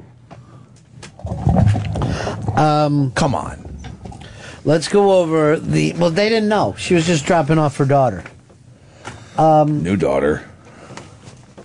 all time five greatest moments in history. If you'd like to get in on this, it's up on the iBang. Uh, or you can give us a call at 866 Ron Zero Fez. 866 Ron Zero Fez. Now, have you put this in order or. Um, on the, I I think it's what's up on the iBank for me personally. And the thing is, I'm open to any discussion Mhm. on this because there are so many, there are so many great moments in the Super Bowl, and uh, and when the editors at the iBank said, "Hey, put it together," right? I went to work. and uh, and this is what I came up with. I think you know I'm going to tell you uh, there it, it is a one through five the way it's set up on Okay. the page for me. But uh, I Number think- one. number one, is the one finger pointed towards the sky. Not even a play, but a player running off the field. Super Bowl three, Joe Willie Namath. It never gets any bigger than that for you. Never. And it, and it'd be hard to because of what that meant to the game of football Mm-hmm. back then. It, it was the inferior American Football League going up against the established NFL. It was it was never thought to be possible that some A- AFL team would beat an NFL team. And then, you know, the players involved here, you have this, you know, brash, you know, quarterback with moxie and bravado, Broadway Joe, you know, who, uh, whose biographer had a great line about him. He spilled drinks on Sinatra and took girls from Mick Jagger. I mean, that's who's playing quarterback for the New York Jets, and he guarantees victory. And you know the thing about that that gets lost, and, and this is what bothers me, is because you have a lot of mouthy players out there today that make guarantees, and it's oh we're gonna win, and it's it, it's that's pure bravado. Joe Namath, what made him great is he put in the work. He put in he played hurt, he played through injury after injury, he played on legs that could never play today in the game. You know, Did you see the Namath documentary? I on did HBO? see it. I did see it, and it it's perfect. It's great. Seriously, it's perfect. It's it it, it was great, and I'll, I'll even say if if you are in the Namath or into that story, the Mark Kriegel biography Namath, Yeah. fantastic. One of my favorite sports books ever. Now, what year did that come out? The biography. Yeah. Mm, I Is want to that- say it's like eight years ago, maybe something like that. Because I remember reading a kid's book about him. I think it was only like for younger kids. Mm-hmm. And I was like, Namath became the guy for me after I read that. It was Like, remember how when you were in school you would always read the sports book to try to do a, a thing? Oh, on it? yeah, yeah. I had one of the Namath ones, and I'm like, this is really so much better than the Chuck Wepner book that I read last week. uh, number two for you uh, would been Catch 42. I, I you know when I saw this play, I, my one of my one of my multiple kids was born that morning, and I fell asleep in the third quarter in the hospital. But I woke up in the fourth quarter, and I saw that play, and it was a moment where I couldn't believe what I just saw. It was uh, the best play that I'd ever seen in a Super Bowl, and the moment where it came third and five you know, and you've got Eli Manning who's being, you know, his GM called him skittish. You got Tiki Barber mouthing off, you know, in the media Yeah. about him. Delivers so clutch. I mean, so absolutely clutch. And, and then Tyree, you know, a product of Well, Montclair, how did he New get out Jersey. of that? How did he get out of that before you even go into the catch? The fact that he, if he's tackled, the game's just about over, right? It's a fourth and ten, and they're not. You know, who- do they convert that? Ah, I don't know. I mean, fourth and ten, momentum's now swinging the other way, and everybody. I mean, I remember Michael Strahan talking about watching this play on the sideline, and they're- they thought the game was over. They thought this was ah, here goes Eli, he's going down. So even had he gone down, his own team would have been like, we're done. Hicks, do you remember how we were screaming during It was this? a fucking madhouse. We all say, "Is this a sack? It's off." No, wait, what? And then he catches the fucking ball in his goddamn head. I remember we were even yelling, he caught that ball because you're trying to figure out whether it was a catch or not because it's happening in real time. Yeah. And we're just yelling, no, he caught that ball. he caught it. We were just going nuts. How is this not even a pick? At one point, it's definitely. It's and the strength there. I mean, that's Rodney Harrison, Yeah. who Belichick brought to the Patriots from the Chargers to be an enforcer, and he here's him out muscling him. He's pulling on his arm and it's not letting go of the ball on top of his head. That has all of New England worried this weekend. Yeah, it should. Uh, that. Um, Thank God for Eli. all right, next uh, you have Montana's Eye Candy, and uh, that was Super Bowl 23. Yeah, I don't think. I mean, in putting the list together, you got to have Joe Montana in there because he's Joe Cool, and he was Joe Cool in so many spots in the Super Bowl. And the thing that stood out for me from his Super Bowls, this one, they've got the ball at the eight yard line. They're down three, and he's in the huddle during a timeout, and he's like, "Hey," he's talking to his lineman, "Hey, isn't that John Candy in the stands?" hey, isn't that him? Like, like there's nothing else to do at the moment but just you know crowd spot, And then he coolly, as Joe Cool does, comes down and delivers, you know, and hits John Taylor for the game-winning touchdown. I think it- it's a it's a for the greatest quarterback, certainly of that era, and my number one of all time. But you can make arguments for a few others, not a lot, but. That moment kind of typifies him because he was Your just number one cool. quarterback all the time? Joe Montana, no question, no question. Um, and the funny thing is, if Brady wins that last Super Bowl, there is a question. Then you're like, look what he's done. He's got four and zero. He won undefeated season. Yes, but look how differently we see Brady now because he didn't win that game. Mm-hmm. No, I mean if he and if he wins Sunday, uh, you, could have- argue again. but you can also argue Johnny Unitas. You know, with Right. Montana, you can argue that. Um, you can argue that Montana's a guy though with that West Coast offense. He was part of the revolutionizing the game. His effectiveness with the pass helped revolutionize the game. Who else was as effective and smooth with him in this quick decision, short passing range game? And just you put your money behind your quarterback, and he's the one who paid the biggest dividends then. So, uh, for you, do, does it really come down to the rings and it's 4 0, though? I mean, if you look, you could argue during his time, Miami had a better quarterback. Denver had a qu- better quarterback. You could argue both of those, but certainly better throwers. Certainly better throwers. I don't get in love with the arm. I think that is like one of the, he's got a strong arm. He can he can throw the ball like a rifle. He leaves a dart on your chest. Uh, great, great. But do you win? And yes, I, I, Elway and Favre I, I have the are the leaders and wins. The thing I, here's what gets me about Elway is a- a- and I, and I you know he's a one of- Elway's a great player. So I don't Mhm. want anyone to think I don't think he's a great player. The thing that gets me about him is he the mythology around Elway comes when he gets Terrell Davis in his backfield and has a running game. That's when he won Super Bowls. Joe Montana won Super Bowls with Wendell Tyler in the backfield. I mean, he didn't really. Who's a great running back? You know, Roger Craig was was good, Right. but you're not. You know, But also, Montana had a phenomenal defense. I mean, that was. If you even go back and look at the wins, I mean, he wasn't winning in shootouts. y- y- you're right. You're right. They did. They and, El- executed and well. Elway went to three Super Bowls before he got Davis. He went to three. Now he Mhm. lost all three, and that's what I said. Yeah. It comes down to that one. Th- and Marino, you got no time for. Marino to you is a bum. No, and should be seriously he should be out off of TV, and he should be selling pencils down at the no, railroad no, station. no, no. I, Marino is a great quarterback. Um, I think he's up there as one of the greatest. But I think there's a, now with Brady and the and this second wave of great quarterbacks with Brady and Manning. There's a you know Marino's in there, but he's there's a different winning the Super Bowl. You're right, makes you changes elite everything. level. But I think that you know.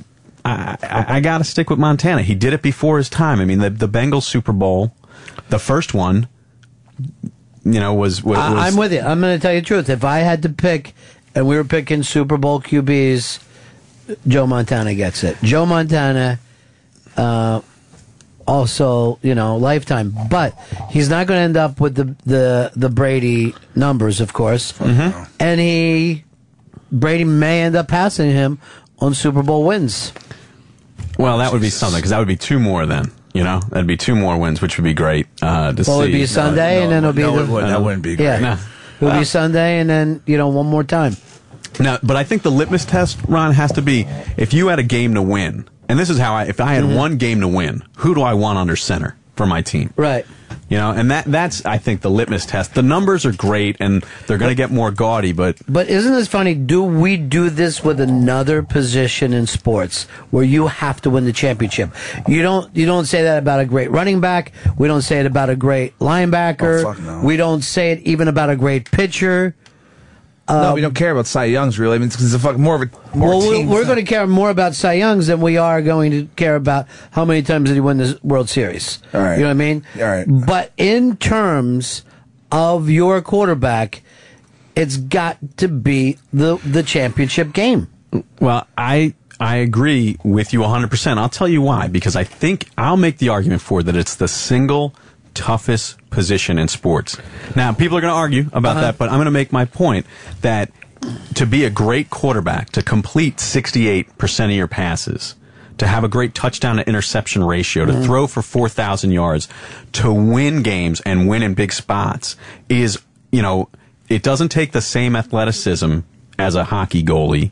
You know, it, it doesn't, it, it's not the same as putting a round ball on a round bat where you fail, where you're successful if you fail 70% of the times. But you're doing, you're, in football, you're asked to do this with minimally four guys trying to kill you. Mm-hmm. And it's a game of miscues. You're constantly having to adjust in split seconds to mistakes that are made or coverages that are made to be successful. So I think because looking at the quarterback position that way, yeah, you have to look at it and see who succeeds and where we judge success singularly. Where we judge success is that quarterback position. That is what's going to have you win Super Bowls outside of Trent Dilfer. You know, I don't know. I mean, is there a quarterback? I mean, Hostetler, you might make the argument for the Giants in Super Bowl 25. But outside of Dilfer, it, the cream rises to the top. It just seems that way when you when, when you break it down. Um, poor Trent Dilfer is always, even though he's got the ring, his name always comes up as the worst guy ever to win it. Um, you've got Graceful Swan, Super Bowl 10. This was a for me. This one, i- i- it's a it stuck out in my mind because when I was a kid, it's a it's a, a that still picture of him with that ball slightly above his arms and he's stretched over I think it's Ron Washington Yeah. of the Cowboys and it's something that it was one of those glorious images of football, you know, back in the early 80s when I was starting to get into this That's when they start calling it ballet and blah, Yeah. blah, blah. but it, it's it's really um, then I to put it on the list. What put it over the edge for me was the fact that he had a concussion in the AFC title game and spent days in the hospital recovering. And again, this was a, a, a when you threw twenty passes at this point in football, it was as if today you were throwing fifty. And here he is in this game, you know, four catches. I think it's 161 yards and a touchdown as a receiver, the first receiver to win the MVP. Uh, it, just really tremendous. And that moment, that grace, that athleticism, you didn't really see that at the receiver position. Now today we're gonna we Right. see that all the time, but that's you know And you also see it in guys that are six six today, and phenomenal speed. But it is weird too. Like we were talking about Namath, but no one gives a lot of credit to Don Maynard or whatever. And like those days, it was about the quarterback gets the ball out there, who couldn't catch it. Now, in a kind of a post '90s and today, the receiver gets more credit. I mean, the fact that you get to an age now where you see a, s- a receiver on the sidelines screaming at a quarterback, you never.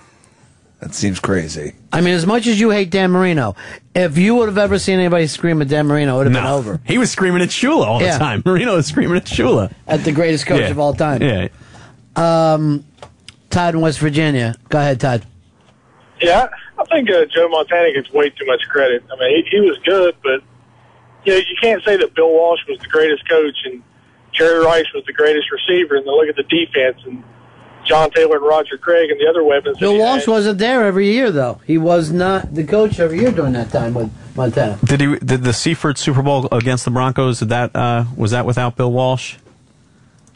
Um, I don't know. I, I think so. But was that still Montana? Well, Montana was there. I'm not sure if Walsh uh, I, I- Walsh might have departed by then. I'm not uh, I- I- 100% sure. I know Seifert won the Seifert was not a quarterback. No, he was the coach.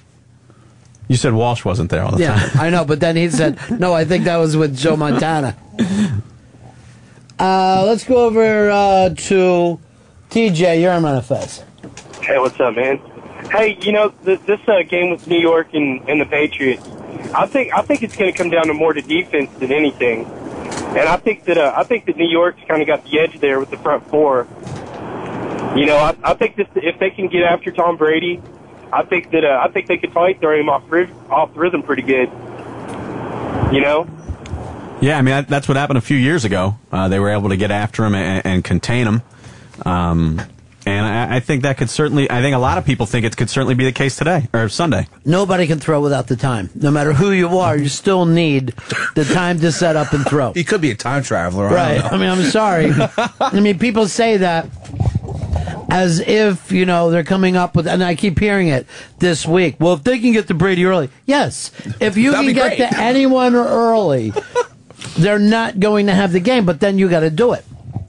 Doing it is is uh, is the thing. Because it's not like Brady hasn't been thinking about this all week, and it's not like Belichick hasn't been thinking about this all week. Fuck yeah. I mean, you can't imagine that that team's going to be surprised by anything with those two brains. And that's what you wonder if the Giants will be surprised by some Belichick wrinkle. Now the wrinkle with that Belichick put in in the AFC Championship game with Julian uh, Edelman in the defensive backfield, while it looked cute, and if you remember, he did it with Troy Brown, the receiver back Mm-hmm. in the day.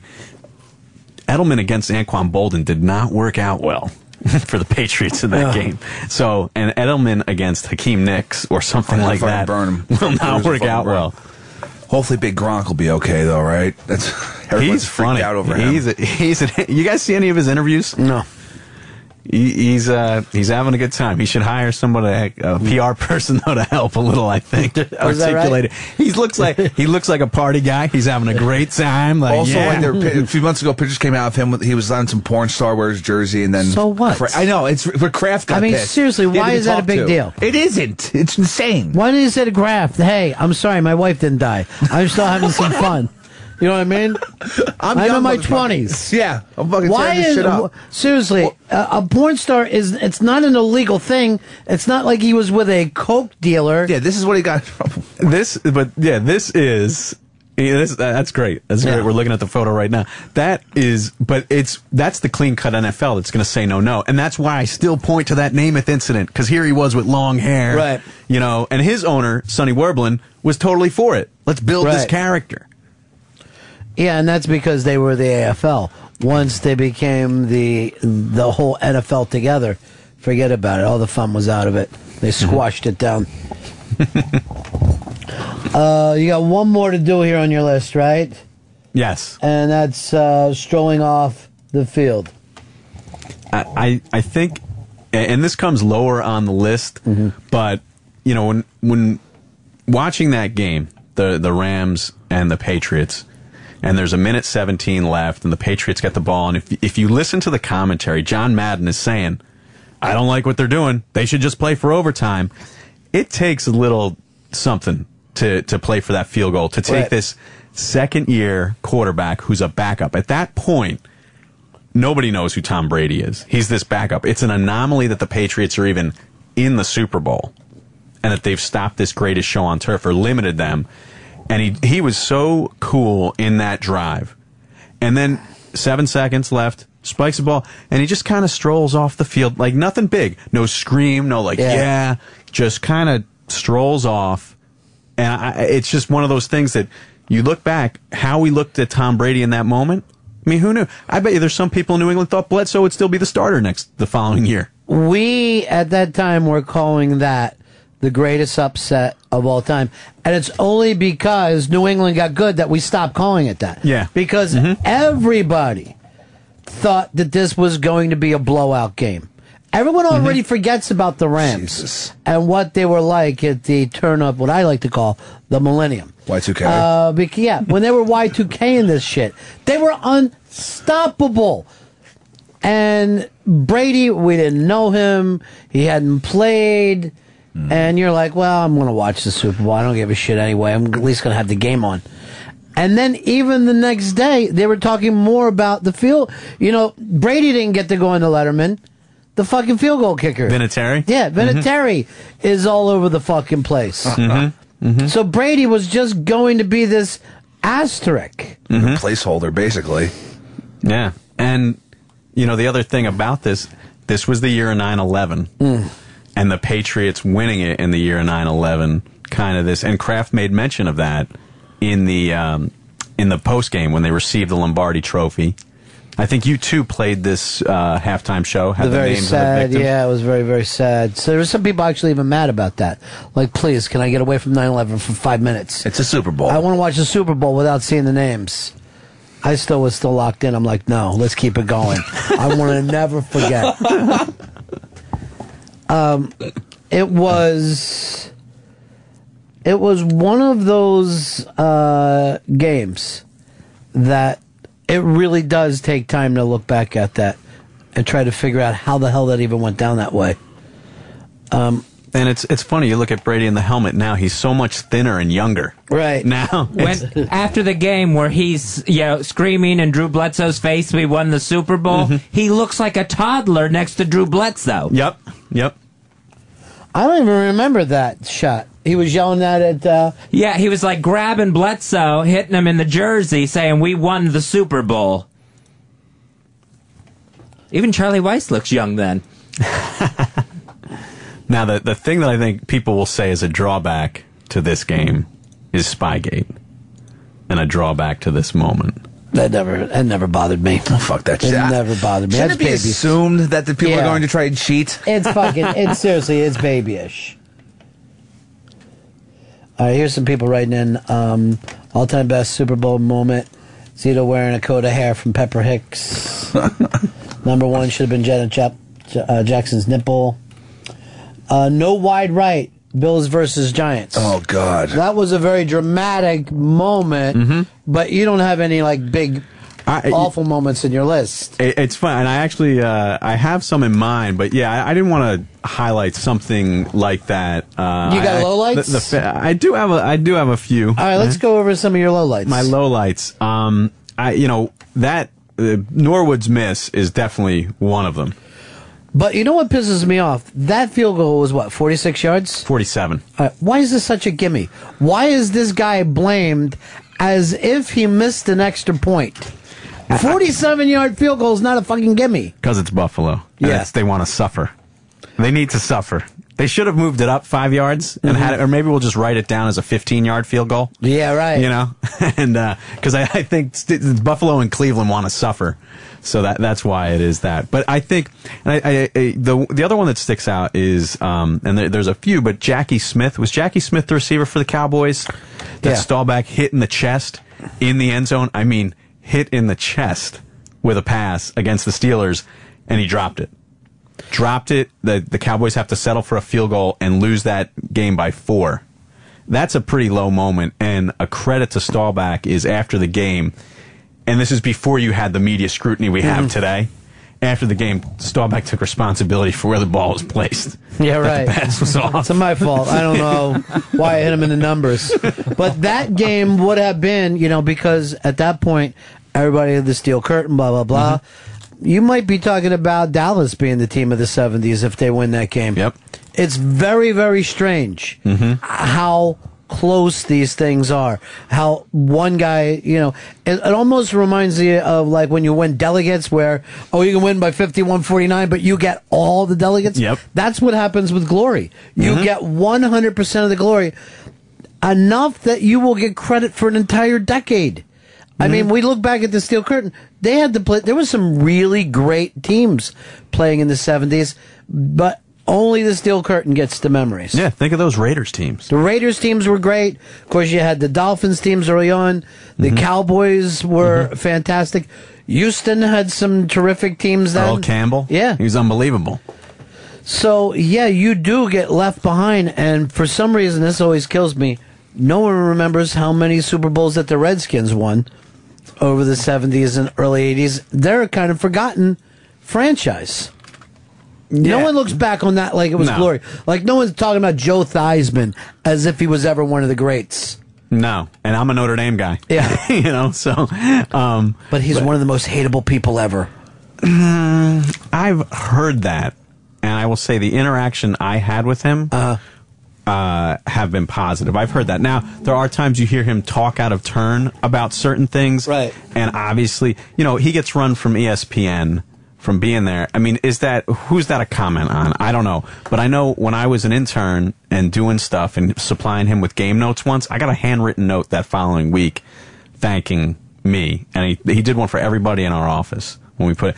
I don't mean, that- trust guys who send out handwritten notes. No. That's like trying to get yourself known. He reminds me, I'm not even kidding you, he would have been like on Nixon's staff. There's something about Joe Theismann. He just, it could have been John Ehrlichman, the quarterback. Um, all right, what else? Oh, all right, give us some, some, some more lows. Yeah. Um, I, I, I was we were talking about this uh, in the break, but I really think one of the lowest moments for the Super Bowl was that 3D halftime show. I mean, it was for me. It, it sucked. I was a kid. Remember, you could only get the glasses if you bought a case of soda. Yeah, was it like 7-Eleven too? It had to be at like a specific place. Or- no, no. So I don't. Was Sobe in existence then? I'm trying to think. I, I think it was a Pepsi deal. Or Coke. I think Diet Coke might have sponsored it.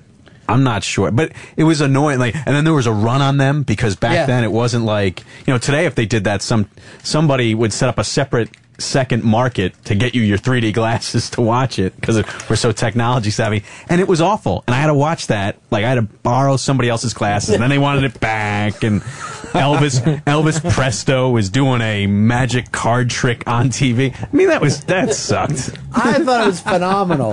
I thought it was just fantastic. Yeah. Now we're thinking it might have been a 7-Eleven Slurpee tied in with it. Oh, man. but I know 7-Eleven felt felt like they were involved somewhere. Oh yeah, and there he is trying to Costas. teach you. Costas is teaching you how to Look at put your this. glasses Oh my on. god.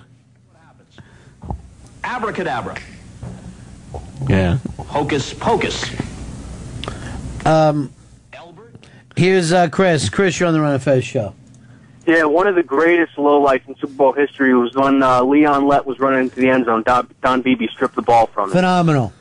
Phenomenal. Now that was also one of those like weirdly like racist announcer moments where they're talking about BB not giving up and having all the heart as he's stripping away the black The man's showboating, pride. yeah. Yeah. it was just really a funny thing as they're explaining the heart of BB. I'm like, all right, I get it. Uh, but it really was fucking hysterical. Well, the, and the thing about that is it cost the Cowboys. Cowboys would have had the record for the most points in Super Bowl history. Right. If he scored that. And then you got the only other significance to that really is people with those squares. You know, tho- those boxes that they bet Uh-huh. on the, the numbers Yeah. they get. They're looking at that and they're, that's the fourth quarter. I Yeah, mean, that's true. Here we go. It's going to change. And then, ah, Leon Lett cost them that. Uh, Joker, you're on the Run of Fez show. Yeah, hey guys. Sorry if I'm I'm late to the party. I t- just tuned in. Uh, how about Doug Williams with Washington? I mean, wasn't that the greatest quarter ever in a Super Bowl? Here was the sad thing that it happened so early in the game that you knew the game was over, you know, at an ungodly hour because he exploded. But then remember that he almost was knocked, like almost got his leg broken in that game. He was taken out for like a play or two. Uh, there was just some hideous shot to his knee where you thought like, holy shit, he's gonna have his greatest game ever. Uh, and then done. Yeah, it, it's a great. I mean, that's a great performance. It's great for everything you know that it means. It did come in the scab year, uh, eighty-seven, Right. the strike year, and Bobby Bethard, the GM, was kind of the GM wizard back then that put that team together. Uh, yeah, it's it's a great performance. Absolutely, Uh, so that was the 87 Super Bowl or a- 87 season? eighty-seven season. All right, so it was 88 on the uh, Super Bowl, uh, the year of the Super Bowl. Uh, I forgot that that was a strike year. Mm-hmm. Um, but he did have, you know, he's running, he's throwing, he's, I'll just tell young people, he was Mike Vick. But at the time, it was working in the Super Bowl.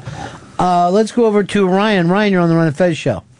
I want to say that you know winning the Super Bowl defines a team as being elite so much that a team like the Vikings, who've been the laughing stock of the league ever since they've been in, they were the most dominant team, or pretty much one of the most dominant teams in the '70s, and the worst team in the Super Bowl ever. Well, it's the Vikings of the 70s and, of course, the Bills of the 90s. But the same exact thing of, you know, you had Alan Page and, you know, the Purple People Eaters and this whole great thing. In the same way of, I don't know whether you ever saw a better football team than the Buffalo Bills of the 90s for four straight years. Phenomenal team. I mean, And uh, yet they, they are, and because of these games, never going to be counted in. Never. Mm-hmm. Yeah, but some of them do get the right. I mean, Thurman Thomas is in the Hall of Fame. Marv Levy's in the Hall of Fame. Jim Kelly's in the Hall of Fame. It, had they won, um, you're seeing more Hall of Oh, Famers yeah. from them. I mean, Bruce Smith's in the Hall of Fame. But that that that was they were unbelievable. That offensive numbers they put up stealing from the Bengals the hurry up offense. Yeah. Um, you know, but it, it, Well, I'm sure if you looked at the numbers, they had the most points of the 90s, Mhm. the most wins of the 90s, everything except for those, you know, that game at the Yeah. end of the year. in the early part of the 90s, at least Yeah. for sure. But I mean, if you went overall and looked at uh, what team had the best winning percentage, I'm sure it's the Bills without even looking it up. Matter of fact, no one looked that up, and will just take me at my word. Okay. um, let's go over to uh, Bob. Bob in, in North Carolina. You're on my fez. Hey, Ron, this is a weird one, but uh, when Bruce Smith sacked uh, Hostetler in the end zone in the Bills Giants Super Bowl, and Hostetler did not drop that ball, it was amazing to me. I thought it was a great moment. There, it's weird when you can have plays like that. I- and I love it, and I love that you, that you have that memory because that that to me, you know, the highlights are great. We're always going to remember the highlights, but to think of something like that, here's a guy giving up two points to the other team, and someone saying to hold on to the ball is a huge play. That, that, that's great. It's a great point. Isn't it also interesting is that you have teams because they were around in a pre Super Bowl era who are kind of more or less forgotten. You know what I mean? Like uh, the 50s Colts, the 50s Giants, anything that happened with the Packers pre the Super Bowl. They get the credit for the two Super Bowl wins, but none of the championships Yep. leading up to that. You don't do that with baseball. People still will put the 27 Yankees as maybe the greatest of all time. But the Super Bowl changed everything for football. It's a real before and after. Mm-hmm. Mm-hmm. And and it's something to talk about. You talked about it uh, yesterday, I think, about the grip that certain sports have at a particular time on on the country. And baseball had that grip then, so there's so much available to it. And you know, one of the other lowlights that I'd I'd mentioned is that Super Bowl one. There's no full game footage from the first Super Bowl. It wasn't even called the Super Bowl until the third one, and you know, the networks, two networks broadcast that Super Bowl, NBC and CBS. Only time that's happened because one had AFL rights, one had NFL rights. And the thought culturally at this point was like, it's not that big a deal. We'll just tape over the tape. We'll yeah, tape they over didn't the tape save of the it. Super Bowl. It wa- it's like the Pro Bowl now. It's like, oh, you even going to watch it? Well, it's not a real game. What's the It was point? considered an exhibition game at the end of the season. And people are like, well, who wants to see that? Who wants to see the Packers just go out and run over this other league? It's dumb. it's not even real football. Uh, and they didn't sell out when No. they because of course it wasn't a home game for either place, so they didn't sell it out.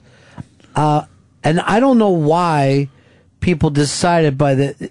I guess more they even decided after Namath than even before that year. Probably more hype leading up to it, but after him, then it became really really important. hmm Yeah, that's the starting point for, for everything. I mean, his Super Bowl ring is the most valuable, most valued Super Bowl ring that's out there.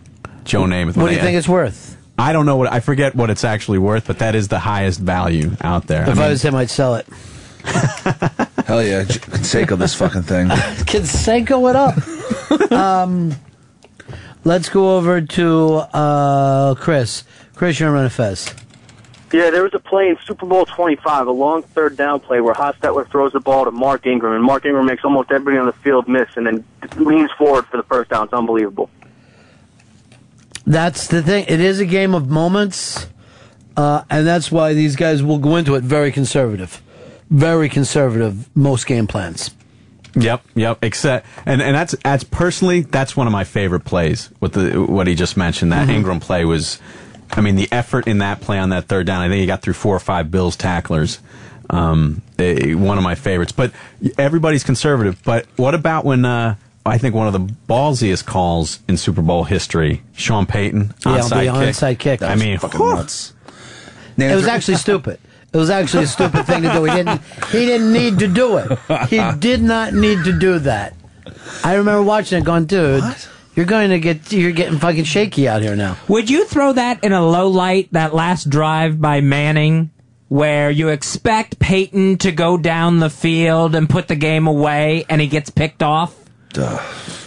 I, you know, uh, to me, it was- a low light is when someone really fucks up. But Mm. to me, you, you know, you're playing in that game. You gotta, you gotta move the ball the way Peyton was. He actually didn't have the better team, you know, Mm-hmm. in hindsight, when you look back on it.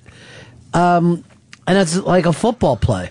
It's just a football play. I, I, yeah, I don't think I'd put it as a low light because for the what it meant again, w- its meaning for the game, what it meant to the game. What I mean, that's the Saints, that's Katrina, that's an amazing play, beating them, and what it took for this, you know, this, the, you know, this storybook kind of finish. I wouldn't put it I, for Peyton Manning and Colts fans. I would. It's Sure. certainly a low light, but you know, you I, think it would have been almost like a downer if he would have beat them after the season they had.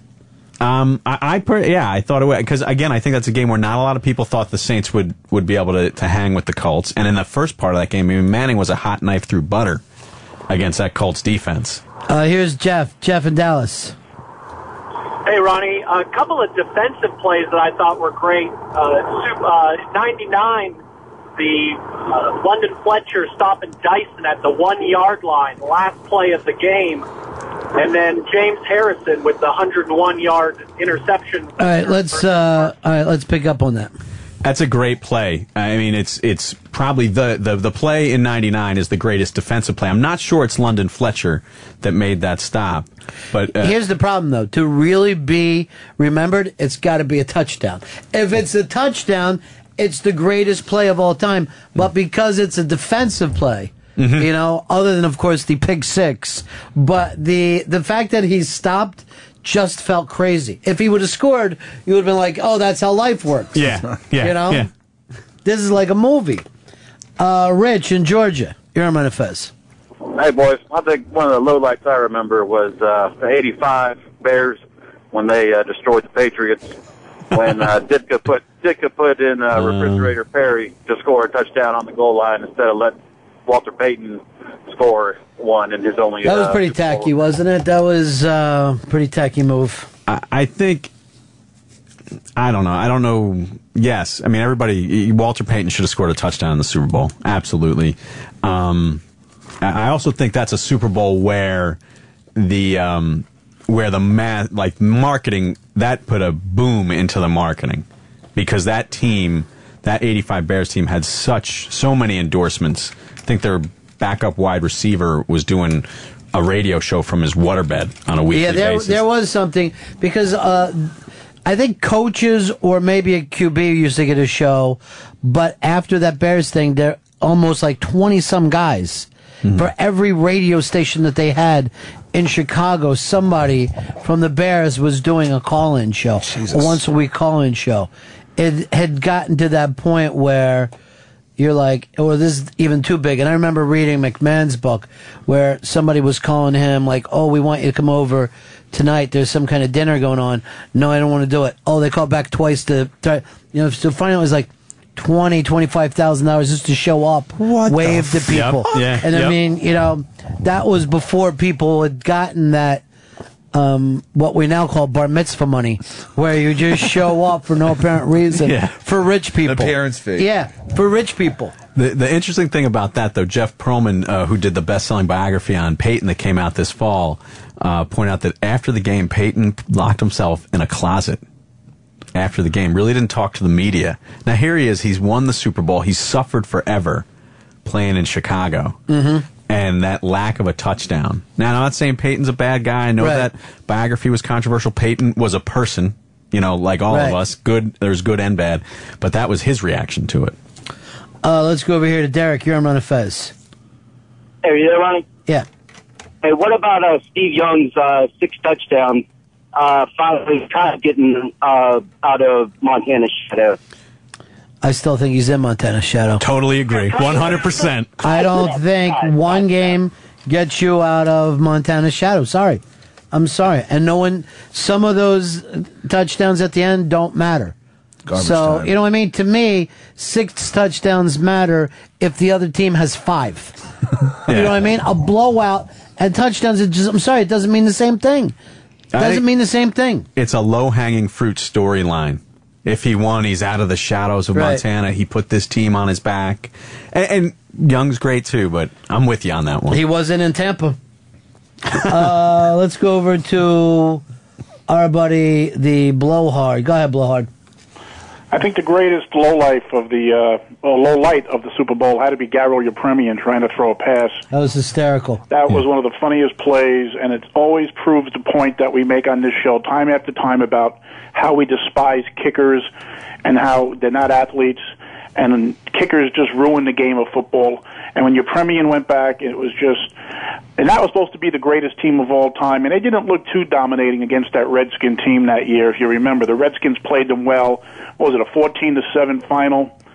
But you know, Ronnie, every time I watch the Super Bowl, I have a flashback, and I think back to the '86 Super Bowl when I'm full of anger and frustration and revenge. My dad had one of those office pools, one of those boxes, and it was like a five hundred dollars. It was a really heavy duty uh, price, and uh, third quarter was ending, and the Giants kicker Raul Alegre missed the extra point, and my dad would have won like twenty five grand if this idiot hit the extra point. And to that, from this day on, from that day on, I vowed if I ever meet Raul Alegre, he better run. I've held this vendetta since. 1980. Raul Alegre. I don't know where he is. He might be dead. He might be down in some uh, Mexican bar drinking uh, tequila. I don't know, but. Raul Alegre has always been on my shit list since he made missed that one extra point, which would have gave my dad like twenty five grand. My dad wasn't a high roller; he just played it for the office. But the fact that a lousy extra point fucked so many people that year. And I was in the bar, and a lot of people were just screaming bloody murder. They were Giant fans, and they had the number, and that asshole missed the extra point. Uh, by the way, the East to West Coast offense was first started in the AFL by Sid Gilman, and it, he was um, basically copied by Bill Walsh. Who gets all the credit for the West Coast offense? Um, and finally, the other day, Zito said that the Patriots quarterback in the 85 Bears game was Grogan. It was not. It was Tony Eason. It was it was both actually. Gr- Uh, Eason was 0 for 6 that game, Right. and, and he might he might have even started, but he was so awful Yeah, he, he got started. yanked. And, and the final thing is, I'm going to give my undefeated numbers, Ronnie. You know I'm running hot right now with my Mm-hmm. picks. Giants 24, Patriots 23. Holy Wow. shit. It's going to Oh, He be has, a by the nail way, he biter. has You're not going picked to everything. turn that TV off. And it's going to come down to the kickers. It's going to come down to special teams. And I, I like your list there, Mr. Barker. Uh, and you're a Notre Dame guy. Yes, sir. Huge game for your Notre Dame guy, Justin Tuck. He's going to do the same thing again. He's not the same player he was in the first time these teams met. But between him and JPP, that guy is a beast. Those are going to be the defensive animals that are going to make the legend of Brady finally go away. Wow. All right, this will be interesting. All right, The love blowhard it. has Love it. picked 24 23. That's fucking tense. New York football giants winning this thing. I think over the, you can take the poll on the iBank today, it's about 56% uh, giants. But Jerry's brought this up. It's, uh, people forget this Patriots team only lost three games this season. Yeah, they only because of their their schedule was kind of weird, but they only the only team that they uh, they only beat what two teams with a winning record, yeah. or something like that. Yeah. So, um, eh, but they're the Patriots. I mean, It's Tom I don't know. fucking Blowhard makes that call. though. You got to feel good. Your hair has got to feel good. He's staying bound to run attached. out. The, I feel that, that's a jinx. I feel like you know what I mean. Why'd you have to I say that feel- out loud? But I wanted. I just wanted to say it and get on record. I think he just jinxed the Giants. This is going back and forth a lot, and I get You know worried what? at times. Here's what I'm thinking. What's Pep. up? What do you say? You and I go out there and watch this on Davy Mac's uh, hotel room TV, and we're waiting for him when he comes back. Dave, do you know there's a very good ch- chance he'll pass out and not even lose that ticket? Oh God, yeah. If he even makes it into the stadium, if he'll get kicked out of the stadium, he's gonna be. The security's crazy there. if shit's going well or if shit's going badly in the game, he's gonna get kicked. the fuck I know out. whose Twitter I'm going to be following now. I got news for you. Gonna fuck this shit out of Tom Brady. That's right. I don't know if that even sounds that nice, though. it's accurate. Um, but you get so damn excited talking about these Super Bowls. Jerry Bark is in with us, giving us his highlights and lowlights. Uh, Nick and Orland, German on a fest. Well, what about the uh, the onside kick when the Saints were in the Super Bowl a few years ago? We did bring that up. Okay, I wasn't listening. Obviously, I'm wrong. Then why would you call? Why would you call? Uh, Bob, North Carolina. Thanks, Ron. I love the Forget Tom Brady song so much. Yeah, it is Uh, great. the, the best defensive play I think I've ever seen, even though it wasn't a memorable Super Bowl, was Ravens Giants. Tiki Barber had a whole you know a whole field to run, and and he's a fast guy, and Ray Lewis caught him from behind, and it was no problem one of the scariest defensive plays I've ever seen. Uh, that was the time I guess Ray Lewis really set the table for himself because he was going to be one of those guys that was going to be almost too much of an animal for the league. He was going to Mm-hmm. be out. And after that game, almost immediately, he became this elder statesman, this religious guy who was also vicious. Leader of men. Yes. Yeah, you forgot he had been on trial for murder Right, while attending a previous Super Bowl. And they did not let him do the "I'm going to Disneyland." Nope. They gave that away. Oh, I think they gave it to Dilfer, and Dilfer said, "I'm the first bald man going to Disneyland." Congratulations. Thanks, Ray Lewis. Because of you, Yeah, actually, Disneyland said, "Show so what? You, anyone can come here, but we're not going to have a parade for you." But they they didn't want Ray Lewis there. No, but it, it is something. It's one of the interesting cases where you have. Uh, I mean, that's really a non-quarterback. He ruled that team, that Mm-hmm. game. I mean, I remember. I don't know if it was that year, but I remember like Eddie George seemed afraid of Ray Lewis when he Yeah. was at Tennessee, and Ray Lewis popping him as he caught a ball in the flat, hitting him. G- George dropping the ball, and Lewis just taking it from him. I mean, he was a, he was an intimidating. I think it's force. a smart thing to be a- afraid of uh, Ray Lewis. I think that's a sign of intelligence. I really do. Jesus. I think he's one of the greatest of all times. Um, let's go over to Jarrett Mass. Jarrett, go ahead.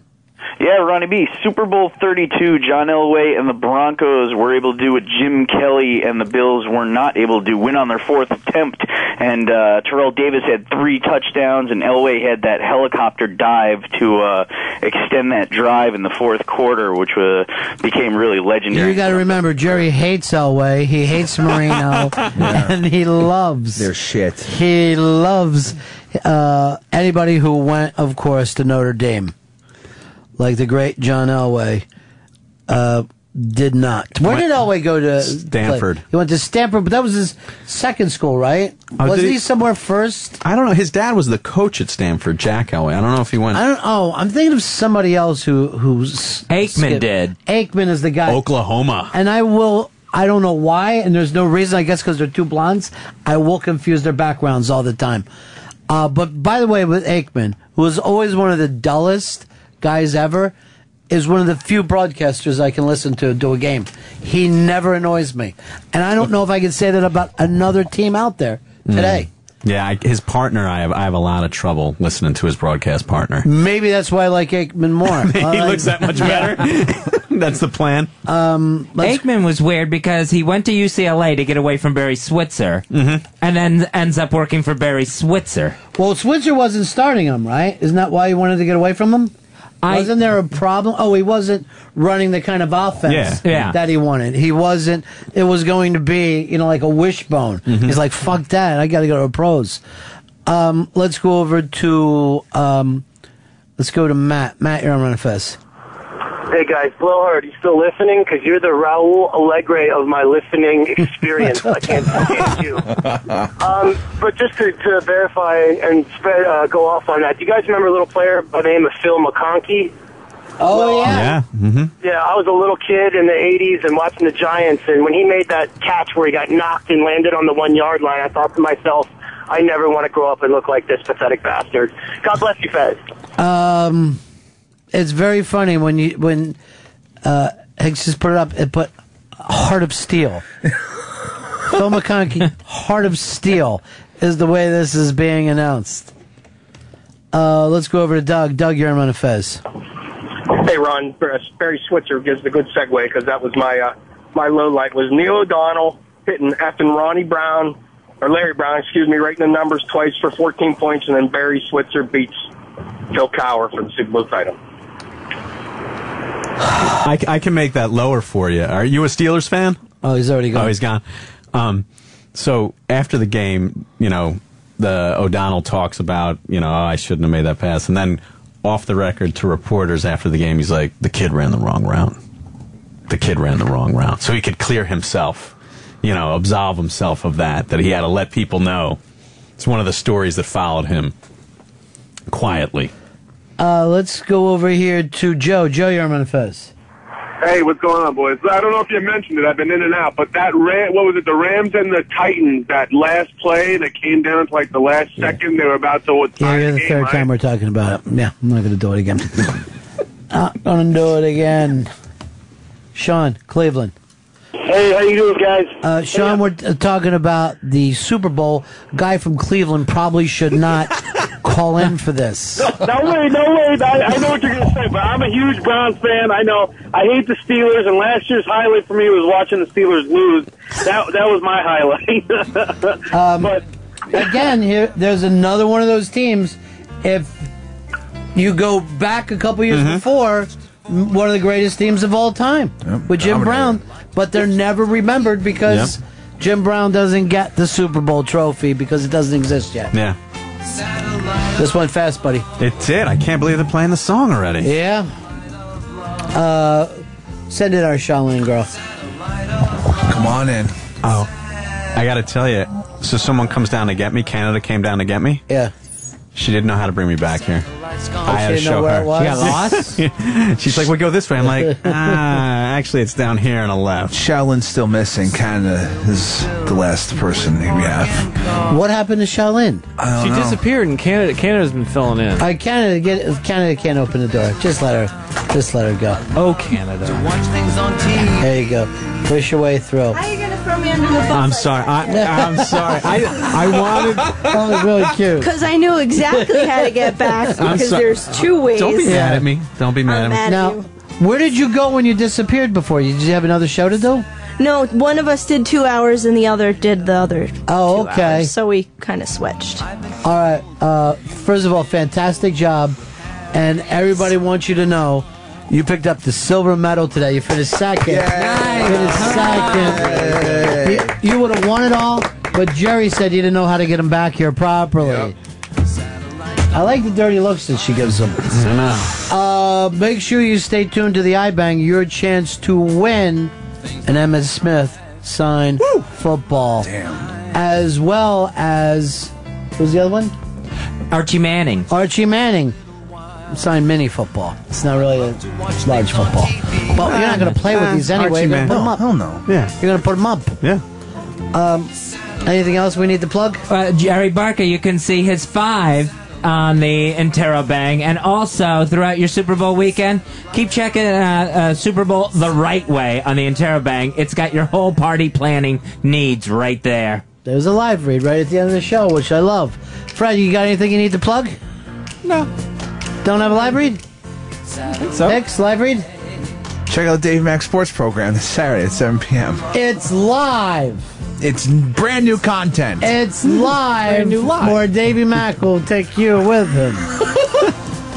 um, thank you, Canada. Congratulations on the silver. That's Thanks. terrific. Two out of two. Not bad. That's not bad. seriously. And Jerry Bark, uh, see you next time, buddy. Have a great Super Bowl, too. Thank you. Kind of take one of these little footballs for yourself. Have a football. It's a little Sure. football on the Pop. stick. Totally. Enjoy. Thank Mrs. B for me. Um, we will see you guys tomorrow for the last show before we know who's the Super Bowl winner. Uh, that's the end of my show. Donks.